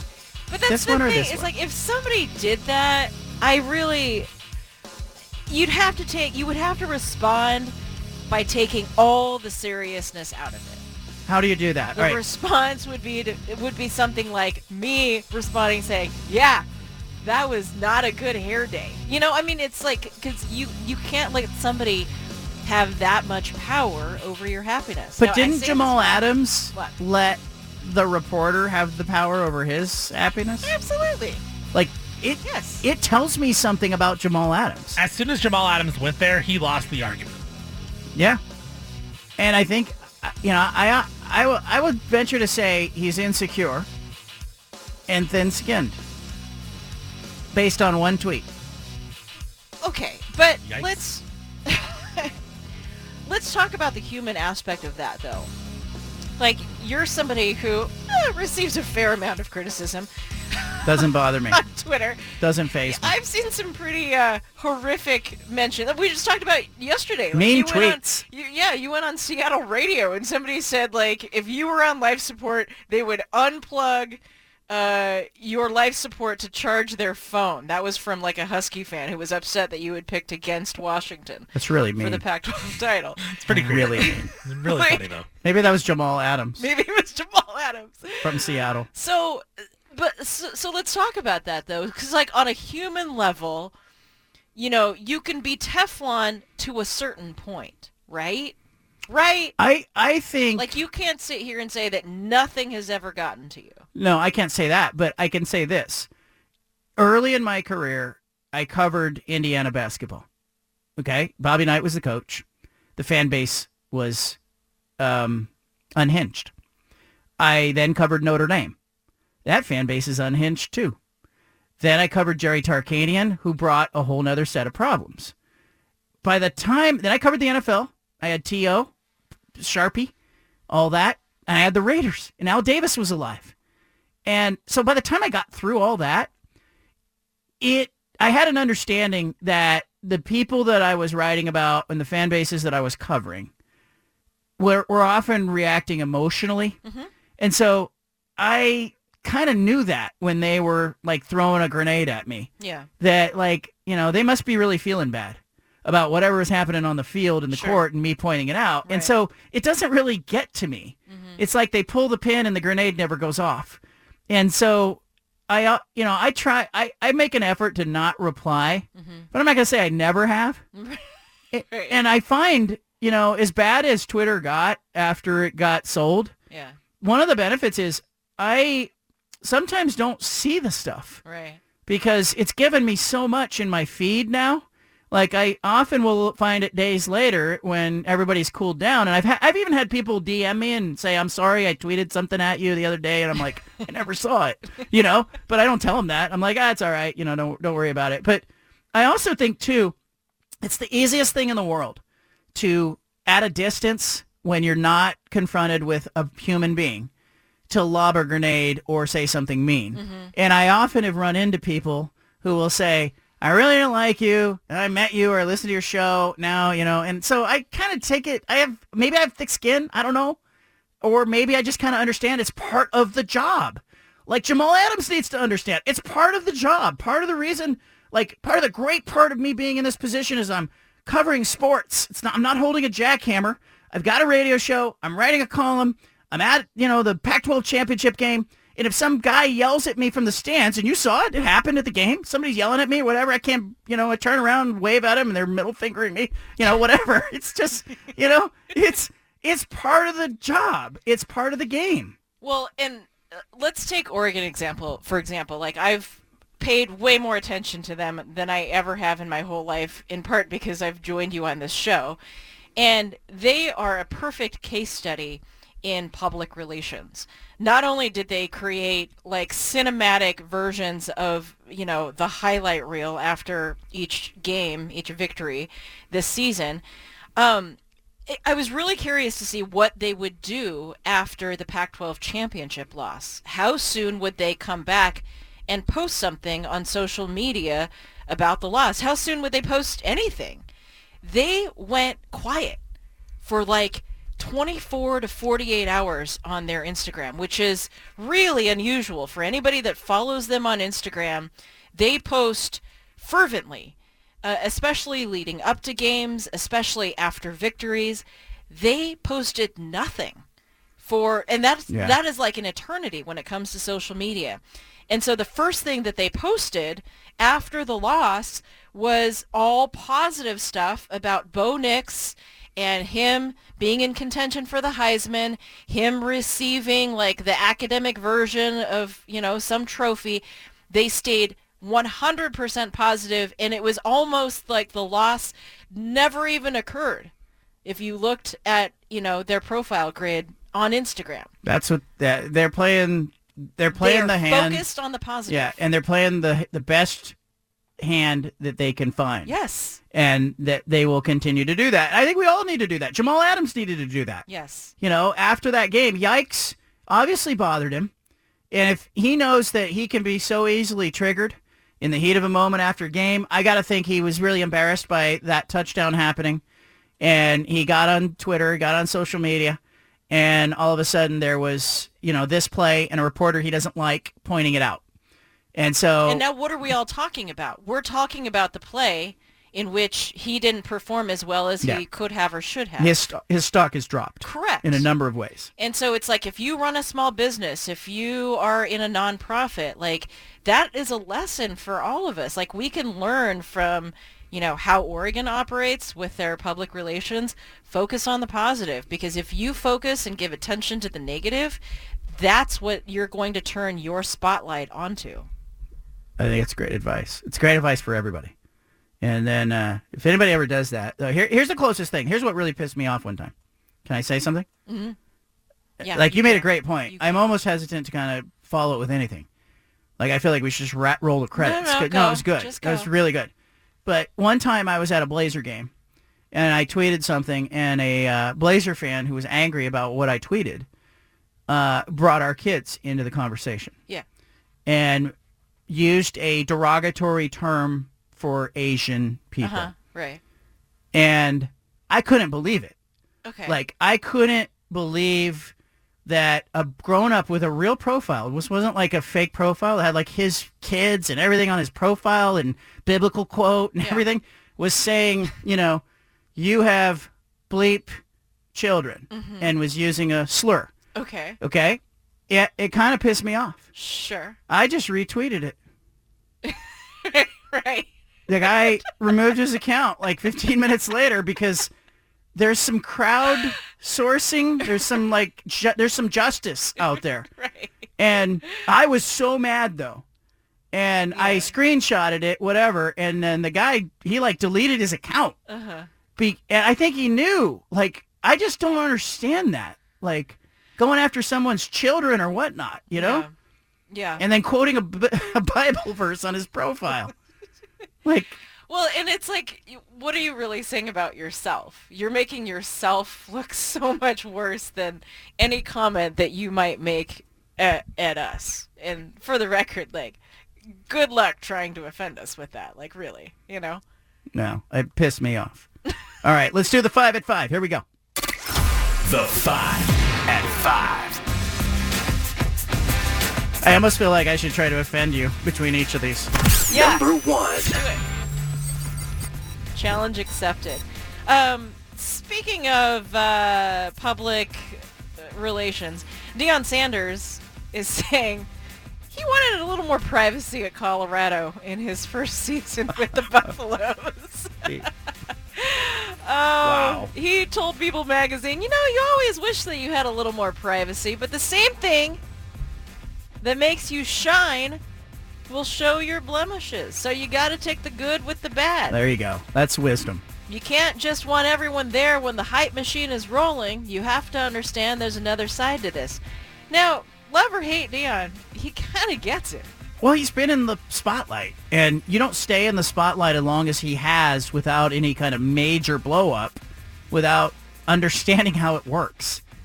You know, it goes right back to what we were talking about in hour one with Rasheed Wallace complaining about Portland being a podunk town and it was a fishbowl and, you know, he couldn't go to a club and have drinks and if we got a DUI, if we got a DUI, they were counting our drinks. Like, don't get a DUI.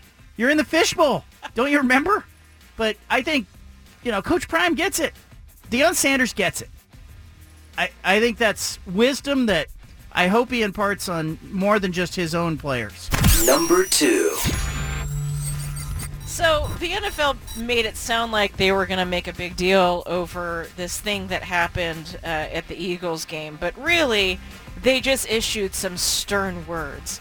Uh, they circulated a memo to the 32 teams this morning against incidents in the future similar to the uh, security officer for the Eagles, Big Dom, now become a household name, involving himself in a sideline altercation with the 49ers linebacker Dre Greenlaw. So the NFL is saying sternly from the principal's office, please ensure that all members of your game day staff understand that their role does not extend to being involved with game day altercations and they must refrain from such involvement. You should not be on TV in a meaningful way. You're like that security guard should have been able to tell his friends, "Did you see me on TV?" In the background of all the plays, and they'd be like, "Yeah, I saw you. I, the camera was on you for like two seconds when that guy got the personal foul on the sideline." It shouldn't be. You were the focus, man. You were, you were right in the middle of everything. You can't be that. Uh, good for the NFL. I'm glad it didn't impact the outcome of that game because you have a player on one side getting ejected and you have a security guard getting ejected. That's not fair. That's not a fair trade if you're the Super Niners. Number three. Well, John, you'll be happy about this. Jason Kelce Ooh. says he is over the debate on the Eagles tush push. Yes. He is saying just ban it. He says ban it. At this point, I don't care. I'm over the discussion about it. And uh, he thinks they'll continue to have success with the normal quarterback sneak anyway. I think they'd have success anyway because Jalen Hurts is is he's squatting like 700 pounds. But I think there's an issue here. You have pointed out you think it's a branding issue. I do. It wasn't called the tush push that people would be more acceptable with it. Even the brotherly shove, you know, if it was just called something else. I, I think the Eagles are going to get Jalen Hurts injured. Notice how I avoided the pun there. Mm-hmm. Hurts, hurts. Mm-hmm. Yeah. Yeah. So I think he, I think there's going to the end of that play will come when there's an injury. You know, some team's going to figure out we send a guy from the left, a guy from the right, and you know, just launch your body towards where the quarterback would be. But I don't like the play because it's it's not a traditional football play; it's a rugby play. And in college football, you see some teams try to do it, but you also see the officials will flag you for aiding a runner. And I don't mind the play. I don't. What I do mind is when two or three players are behind Jalen Hurts, like they're pushing a bobsled down the hill in the Olympics. Like to me, and and here's the other thing: you want to legitimize this play, run it every play for a whole game. Let's see what happens. I, I'd be really curious. Like, how many points would the Eagles score, Steven, if they ran the tush push every play? I feel like they would score every single drive. They would score a touchdown. So what are we doing here? Waste. They're doing you a favor when they throw a pass. It's on the chopping block. Number four. This will become, I think, a Saturday Night Live episode because there's been so much chatter about it. Trevor Lawrence is laughing a little and explaining why he didn't use a cart after suffering an uh, an ankle injury. So he sprains his ankle, and the cameras captured him slowly limping to the locker room with help from two employees. But this has been the talk of social media because people are like, why didn't he take a cart back to the locker room? He said today, we talked about getting a cart. I was going to get a cart. I was standing there on the sideline, tunnels right there. I just wanted to get off the field. I didn't know what was going on with my ankle. Once he got to the tunnel, he said, this is a pretty long walk. but I was already there. They asked again if I wanted a cart. I'm like, no, we'll just, we'll make it the whole way there. So it's like he wasn't quite aware of what he was taking on for the walk. And he was defending the organization saying, yeah, we, we've got carts. I, I was the one who chose not to take one. They shouldn't have asked him. They should have just brought the cart. But that's kind of funny. We've all done it. Usually at Disneyland. You know, oh, we can walk. We're we're in, you know, the mini Minnie Mouse Yeah. row D. That's where we parked. It wasn't that far when we came in. Take the shuttle. Always take the shuttle, Trevor Lawrence. Number five. Uh, DK Metcalf explaining this cute story uh, about learning sign language. So the Seahawks wide receiver uh, made headlines because after his first touchdown, he went into the end zone and signed in American Sign Language, standing on business. I don't know what that looks like, but he did it, and he did it well. And he explained that he took one ASL course in college, a summer course. He really enjoyed it. And he's always trying to exercise his mind and learn something new. And now he's seeing it as a valuable way to bring awareness to the American Sign Language community. He still talks to his professor every week on Zoom. This is a. Uh, is he signing to the Yes. professor? That's pretty cool. Well, he signs with the professor, Yeah. so he learns something new every time they talk, and then he's bringing light to a community that he didn't know felt unseen. Uh, it, this is one of these things where you know there's a little bit of shade there. He's sign, signing about you know beating a guy on a, for a touchdown, but then it's good. There's a good side to this. Yeah. So this is kind of the opposite of what Jamal Adams did. You know, they're in the same team, dressing not far from each other in the locker room, and one guy is winning, and the other guy is in the basement. Pretty good. What do you make of the sign language? You know, are they going to have to get a sign language official to make sure he's not trash talking? You know what I mean? What do you make of it, Steven? Yeah, I mean, you're gonna have to be careful with uh, what people are saying and stuff because, uh, no, I mean, people like me, I have no idea what what people are signing. So it could I could feel like it's something nice, but at the same time it could be something. It's kind of like when people get tattoos and they don't know what they actually mean, and then they find out that they mean something different. Oh, you know? I love that. Anna, Yeah. because Anna can read Yeah, Mandarin and I've Chinese point- symbols. I've pointed speak Mandarin. I've pointed that out to more than one person. That the thing that they got tattooed in, in Chinese on their arm that they think means something really cool doesn't mean that at all. that doesn't actually mean warrior. It means where is the restroom. What kind of tattoo should I get if I got a Chinese symbol? You should well no, you should just not get a Chinese symbol. Let's start there. Yeah, but it kind of would look cool. No. No. It's What just if- cliche. Yikes. Yeah, yikes. Well timed there. Steve. Yeah. Chinese symbol for yikes. Uh, no offense to anybody that How did you learn? Too How- late for you. How did you learn Chinese symbols? Uh, my mother beating me. like really? Yeah, no, like bribing, combination of bribing me with Oreo cookies and ice cream and beating me. So, yeah, When did you do this? mm, between the ages of uh, three and fifteen. Uh, and uh, that seems like it would take some time to learn. Yeah, because it's just memory. I mean, with like you know tens of thousands of characters in the language, you're just writing characters over and over and over and over again. It's just committing it to memory. And and you're pretty good with it right now. Like what grade level could you read Mm, I wouldn't say I'm good. I've dropped back to about a third, second grade level. Okay. Like I might be able to barely understand a newspaper. But well, that's good enough. Well, the thing that was is amazing, and the kids and I have seen this in person, and I've seen this up close in Beijing when during the Olympics, is when you go into fully speaking Mandarin. Uh-huh. Like we were at breakfast the other day at a place called Sonny's Diner, okay, and the owner Sonny is Taiwanese, and you're Taiwanese, and she came to the table, and when you guys found out you were both Taiwanese, you started talking. And the kids and I, the two girls and I looked at each other and we started dying laughing. They were just they were they were laughing so hard they were doubled over. Because it's alarming to see this person. You forget this person has this whole other language Yeah. that they can speak and you go right into it. Yeah. Okay? Can you say up next we're going to talk about the Oregon Ducks with Spencer McLaughlin. Mm.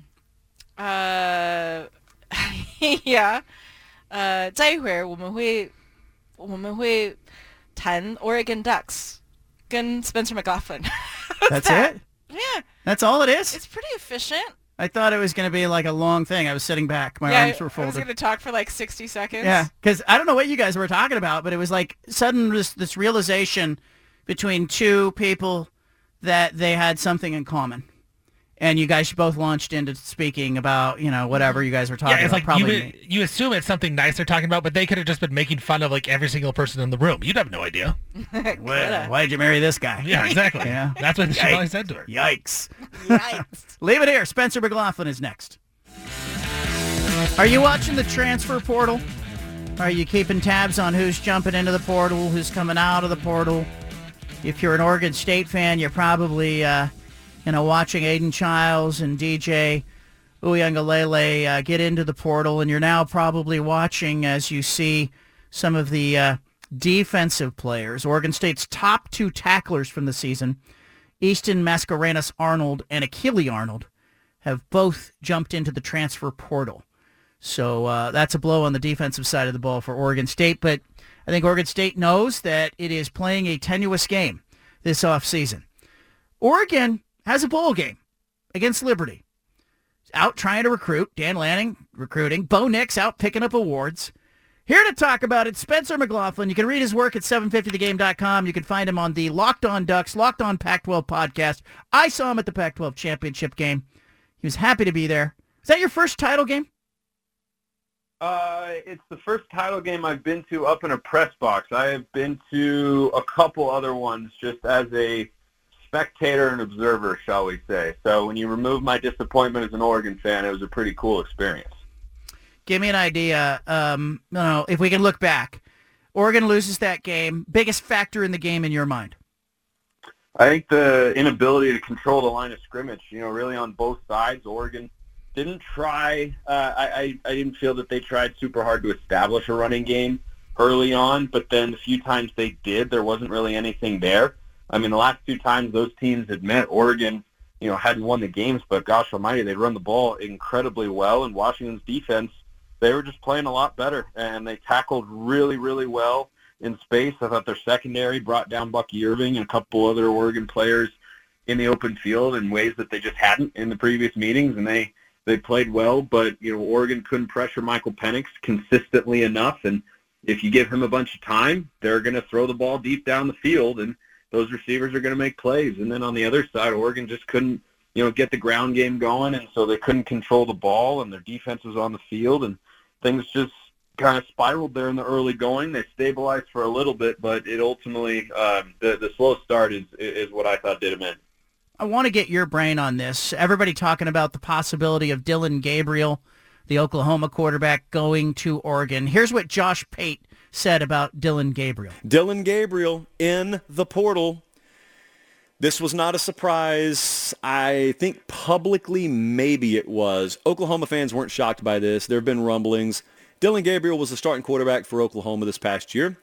Uh, put up good numbers, nearly a 70% completion percentage guy, 30 touchdowns, six picks, and uh, had a big game against Texas. And so he's in the portal now. It looks like he's going to go to Oregon. I think there's a visit set up this weekend. Bo Nix is out right after he goes and fulfills his obligations as a Heisman Trophy finalist. He's he's out, and um, strong betting favorite that Dillon Gabriel ends up in Eugene, Oregon. Do you agree with that? And if so, what do you think of Dillon Gabriel? Well, everything that I've seen and heard as well is that he's, uh, you know, certainly the the most likely Oregon quarterback for 2024 at this point in time. Hasn't been uh, solidified just yet. Hasn't actually happened yet. But you know, I, I like him. I don't know that I'm as enamored with him as, as everybody else. Uh, you know, he's a pretty little guy. I think he's like five. I think he's listed at five eleven, but I think he's probably like five nine, five ten ish. Um, you know, he can disappear in the pocket a little bit, but he makes good plays from the pocket. He, uh, I, I think, is usually an accurate thrower of the football. He's got good mobility. He's got a decent arm. You know, he ran plenty of RPO stuff at Oklahoma. I think that you know roughly fits what Will Stein wants to do as the coordinator at Oregon, assuming he's there next year, which I, I presume he will be. So you know, I, I, I like him. Uh, if if I had my choice as an Oregon fan, I'd take Cam Ward at Washington State. Uh, there are just a couple elements to Ward's game that I like more than Gabriel's, but I think both guys are capable of coming to Oregon and and having success. And I think that he's viewed as one of the top portal targets uh, at the quarterback position for for a reason. You know, just personal preference to me. I've watched both guys play a good amount. Certainly Cam Ward a little more. Uh, maybe that's why I like him more, but um, you know, I, I think he's got to have some some good weapons, but I, I think he could come to Oregon and help them compete in the Big Ten. Give me an idea. Is there someone on the roster though that you would like to see compete for that job? Well, I mean, it's Ty Thompson, right? Uh, I mean, you, you just get put in this precarious spot now as a fan because, especially at the quarterback position, and I'm going to write about this at 7:50 the game tomorrow. Like, you, you can't get attached to the old way of doing things. I, I think that from a recruiting standpoint, you just don't always have the time to to operate on the schedule of a young quarterback. Think about Justin Herbert, for instance. As a true freshman, you know, he took over for Dakota Prukop in the midst of a bad season.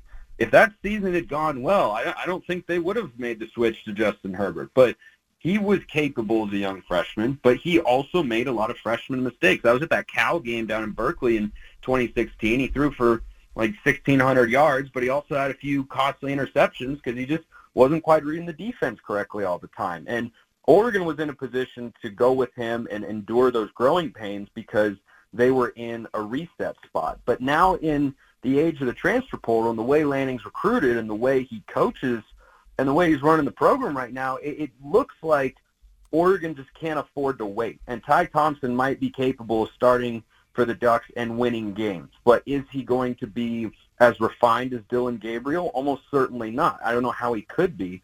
And I just think that college football, especially the quarterback position, is just a year-to-year proposition. And unless you're a rebuilding team, it's just not that likely that you're going to go with a high school kid and develop him because you feel like, well, we got to we we, we got to go right now. Like we got to compete, and it's just all in on every single year. And then when that season ends, you reset and, and you go all in for the next year as well. It feels like the days of a two and three year plan, you know, for for an elite program like Oregon.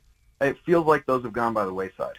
Give me an idea, because we're talking about a quarterback, but you know, we start the conversation by saying that the problem was the offensive and defensive line. We all know it's a quarterback-centric game, but can Oregon get better uh, in the trenches? And will you know? Can they make the quarterback matter? Well, the quarterback's going to matter, and I, I think that it's going to matter, you know, even more how Oregon does in the trenches. Because even though I, I think Dillon Gabriel is good, I do not think that he's capable of being Bo Nix. I, I think he's a guy who can, you know, be a solid quarter. I mean, Oklahoma's a 10 and 2 football team in in the Big 12 this year, and I don't think the Big 12 is the greatest conference in America, certainly, but I also watched them go toe to toe with Quinn Ewers at Texas, and I like Quinn Ewers, and I, I watched them, you know, lead a game-winning drive, and he showed some real stones in that moment. And I, I think for the trenches, it, it's going to be, you know, even more important. It, it's it's not as if uh, it, it's not as if Oregon wasn't good in the trenches. I, I, I really think they just had an off game. I, mean, at what point in the season were we talking about Oregon's inability to run the football, their inability to pressure the quarterback? It wasn't a problem all year. Washington's just really good. They had a couple of tackles who are outstanding. They have a young center who's good, and they had a really good game plan for dealing with Oregon's pressure with the max protection looks. And Oregon just didn't have an answer, and they didn't have the guys on the back end who could cover. I, I frankly, you know, even though there's going to be a lot of lost talent, especially along that defensive line, I think the biggest need for Oregon is in the secondary.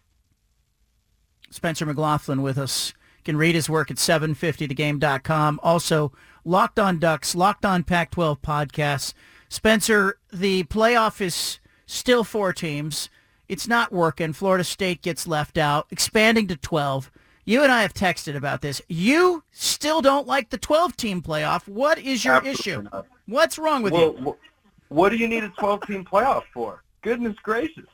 I mean, look, I, I'm in the camp that Florida State should not have made the playoffs. I'm also in the camp that if Jordan Travis had stayed healthy, that they would have been undefeated. They would have been in the playoffs. And Alabama, based on where the Crimson Tide were ranked and their loss to Texas, would have been left out. And I would have been okay with all of that. You know, I understand why people want the 12-team playoff. I can't wait to have debates about a 9 and 3 Iowa team versus an 11 and 1 Tulane out of the American. I can't I can't wait for that. I think that's that's going to be some riveting stuff as for who should get an at-large berth and whatnot. But college football is the greatest sport in the world, John. In my view, it's my favorite one to watch because there is no sport, and this includes the NFL, unquestionably, that creates the week-to-week individual game urgency that college football does.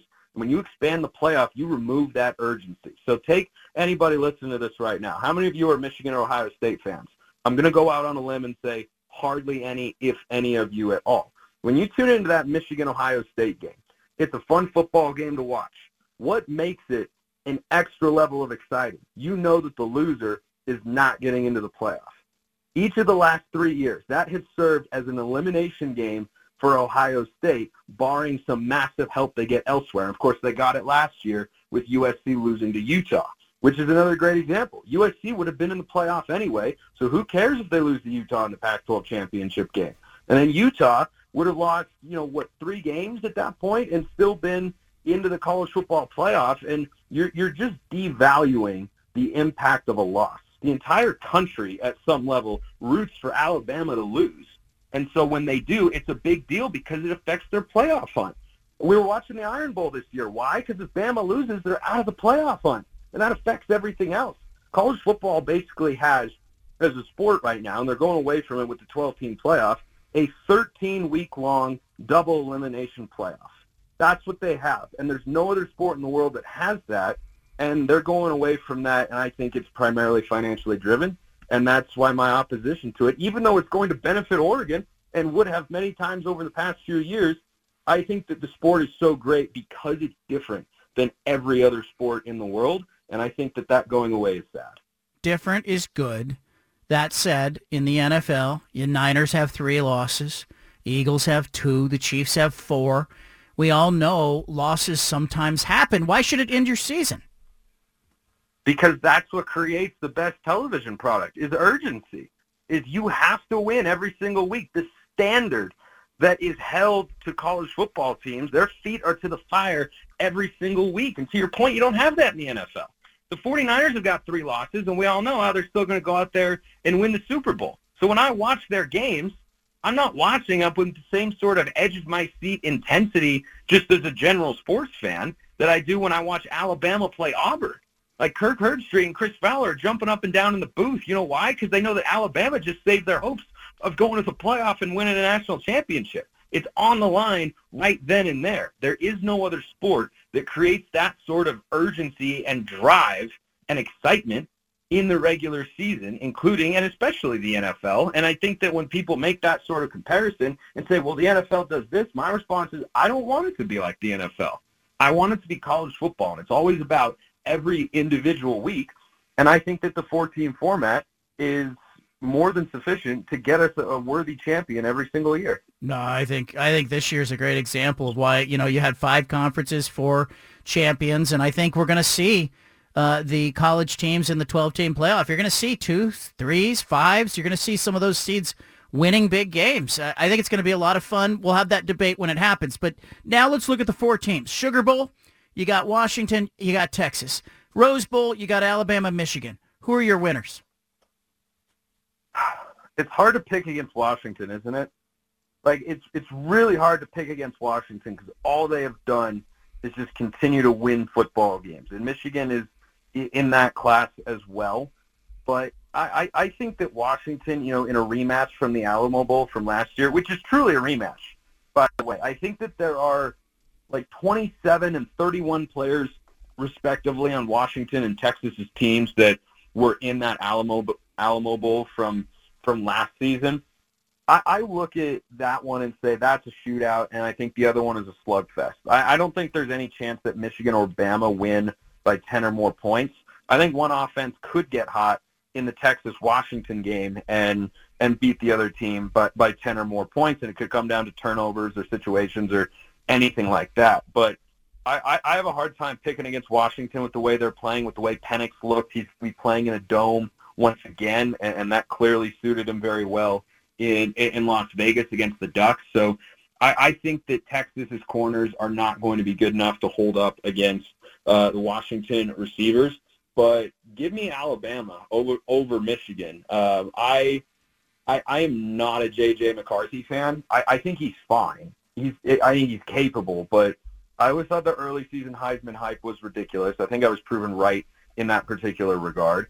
And I think that Alabama, I mean, just, just say it out loud. You know, are you going to pick against Nick Saban in a year in which the entire college football world, not the entire world, but a lot of people in the world wanted to write him off and say, oh, no, he, he doesn't have it anymore. He's lost his touch. He's going the way of Bill Belichick and Gregg Popovich. I mean, he just it he he has been like if you don't think he hears that sort of stuff, I think he does, and I think he's I think he's coming with a vengeance. So um, I'll, I'll take I'll take Washington and Alabama to win. There you go, Washington and Alabama in the national title game. You want to pick your winner now? No, not yet. I need to see how they go, how they play in those in those semifinals first. There you go. Spencer McLaughlin, I appreciate you joining us, even if you're wrong about the 12-team playoff. We'll debate it. We'll debate it when it happens. Appreciate you, man.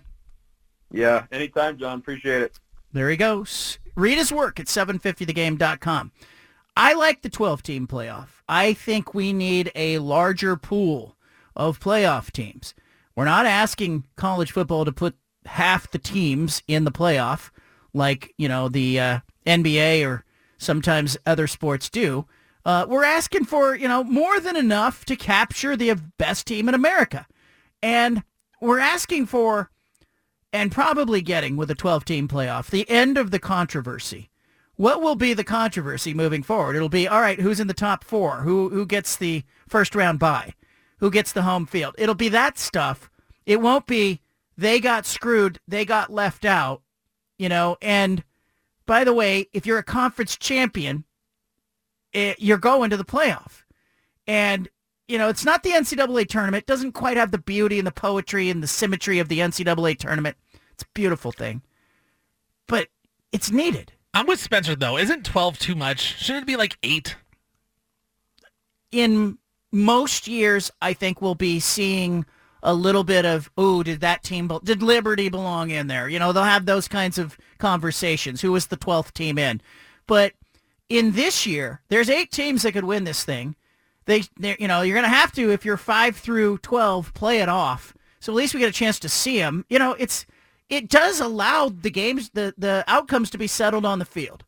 And maybe we see a 12 seed win someday, or we see them win a game. I don't know. But I think you have to cast the net wide enough. Baseball does it. The NFL does it. NCAA tournament does it. You cast the net wide enough to be sure that you're going to capture the champion. Give give everybody who deserves a chance a chance. And so I think 12 is the number. I would have been okay with 8, but I think, you know, in this year it would have worked. Most years it probably works. But I think 12 is a good number, and it, gi- it gives us another week of football. Leave it here. Been a good show today. I thought yesterday's show was good. Yesterday's show took a really interesting twist in the five o'clock hour. I don't know if you were here for it, but we were uh, we ended up on the subject of incarceration, and uh, ended up playing a couple of minutes of my interview, uh, my prison interview with James Rodgers Sr. Then we had a guy who called in because, of course, who had robbed like 14 banks and gone to prison and shared his experience. And then after the show, I heard from a number of people who had either been incarcerated or were are involved in the uh, justice system or had worked in um, in a prison or a jail, and you know they were uh, all offering sort of their insight and their input. I love when the show takes a turn like that. Stephen, uh, you were here for it. I I kind of I kind of just go with it, and I thought it was a good finish to yesterday's show. I didn't you know it didn't dominate the whole show, but it was certainly the last twenty minutes or so. Yeah, no doubt. And uh, I ha- I had never heard any of the Rodgers interview. Uh, you know, still I'm you know not new on the show, but relatively new when you did that interview. So I had never heard that. So that was really fascinating to me.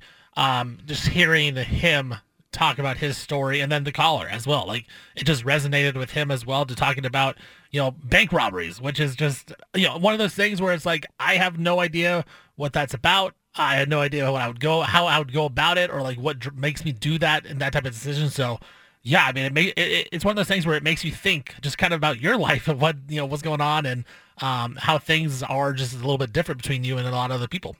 yeah, the decisions that you make as well. And, you know, that James Rodgers interview in the jailhouse in 2009, um, you know, I, I, after the show, went on to the Texas Department of Corrections website to kind of look him up and see where he was. He was released, so he is out of prison. And I hope living a good life.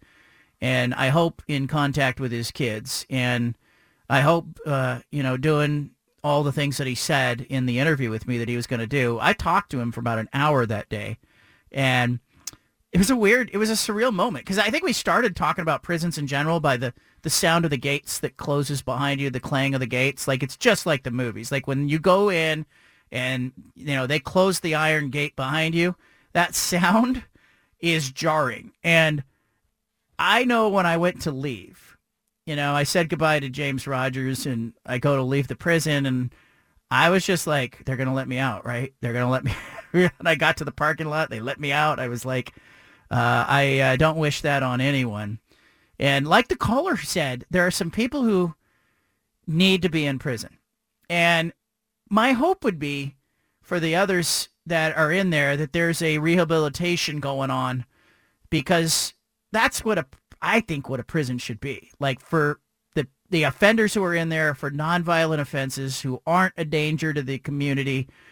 Uh, it- you know, maybe it's an opportunity for people who have had issues with substance abuse or mental illness, maybe, or um, just made terrible decisions when they were younger to kind of educate and mature and grow and develop as human beings. And I think that's that would be my hope. But I don't blame any of the correctional officers who reached out to me after yesterday's show and said, you know, every inmate's got a story. Nobody's guilty. You know, heard them all in 15 years of being a correctional officer. Like, you know, I I- bless you if you are working in in the correctional uh, system. because uh, I can't think that's an easy job to have and an easy thing to do. And I've got questions for the correctional officers who are listening as well. Like I would love to hear stories from them as well.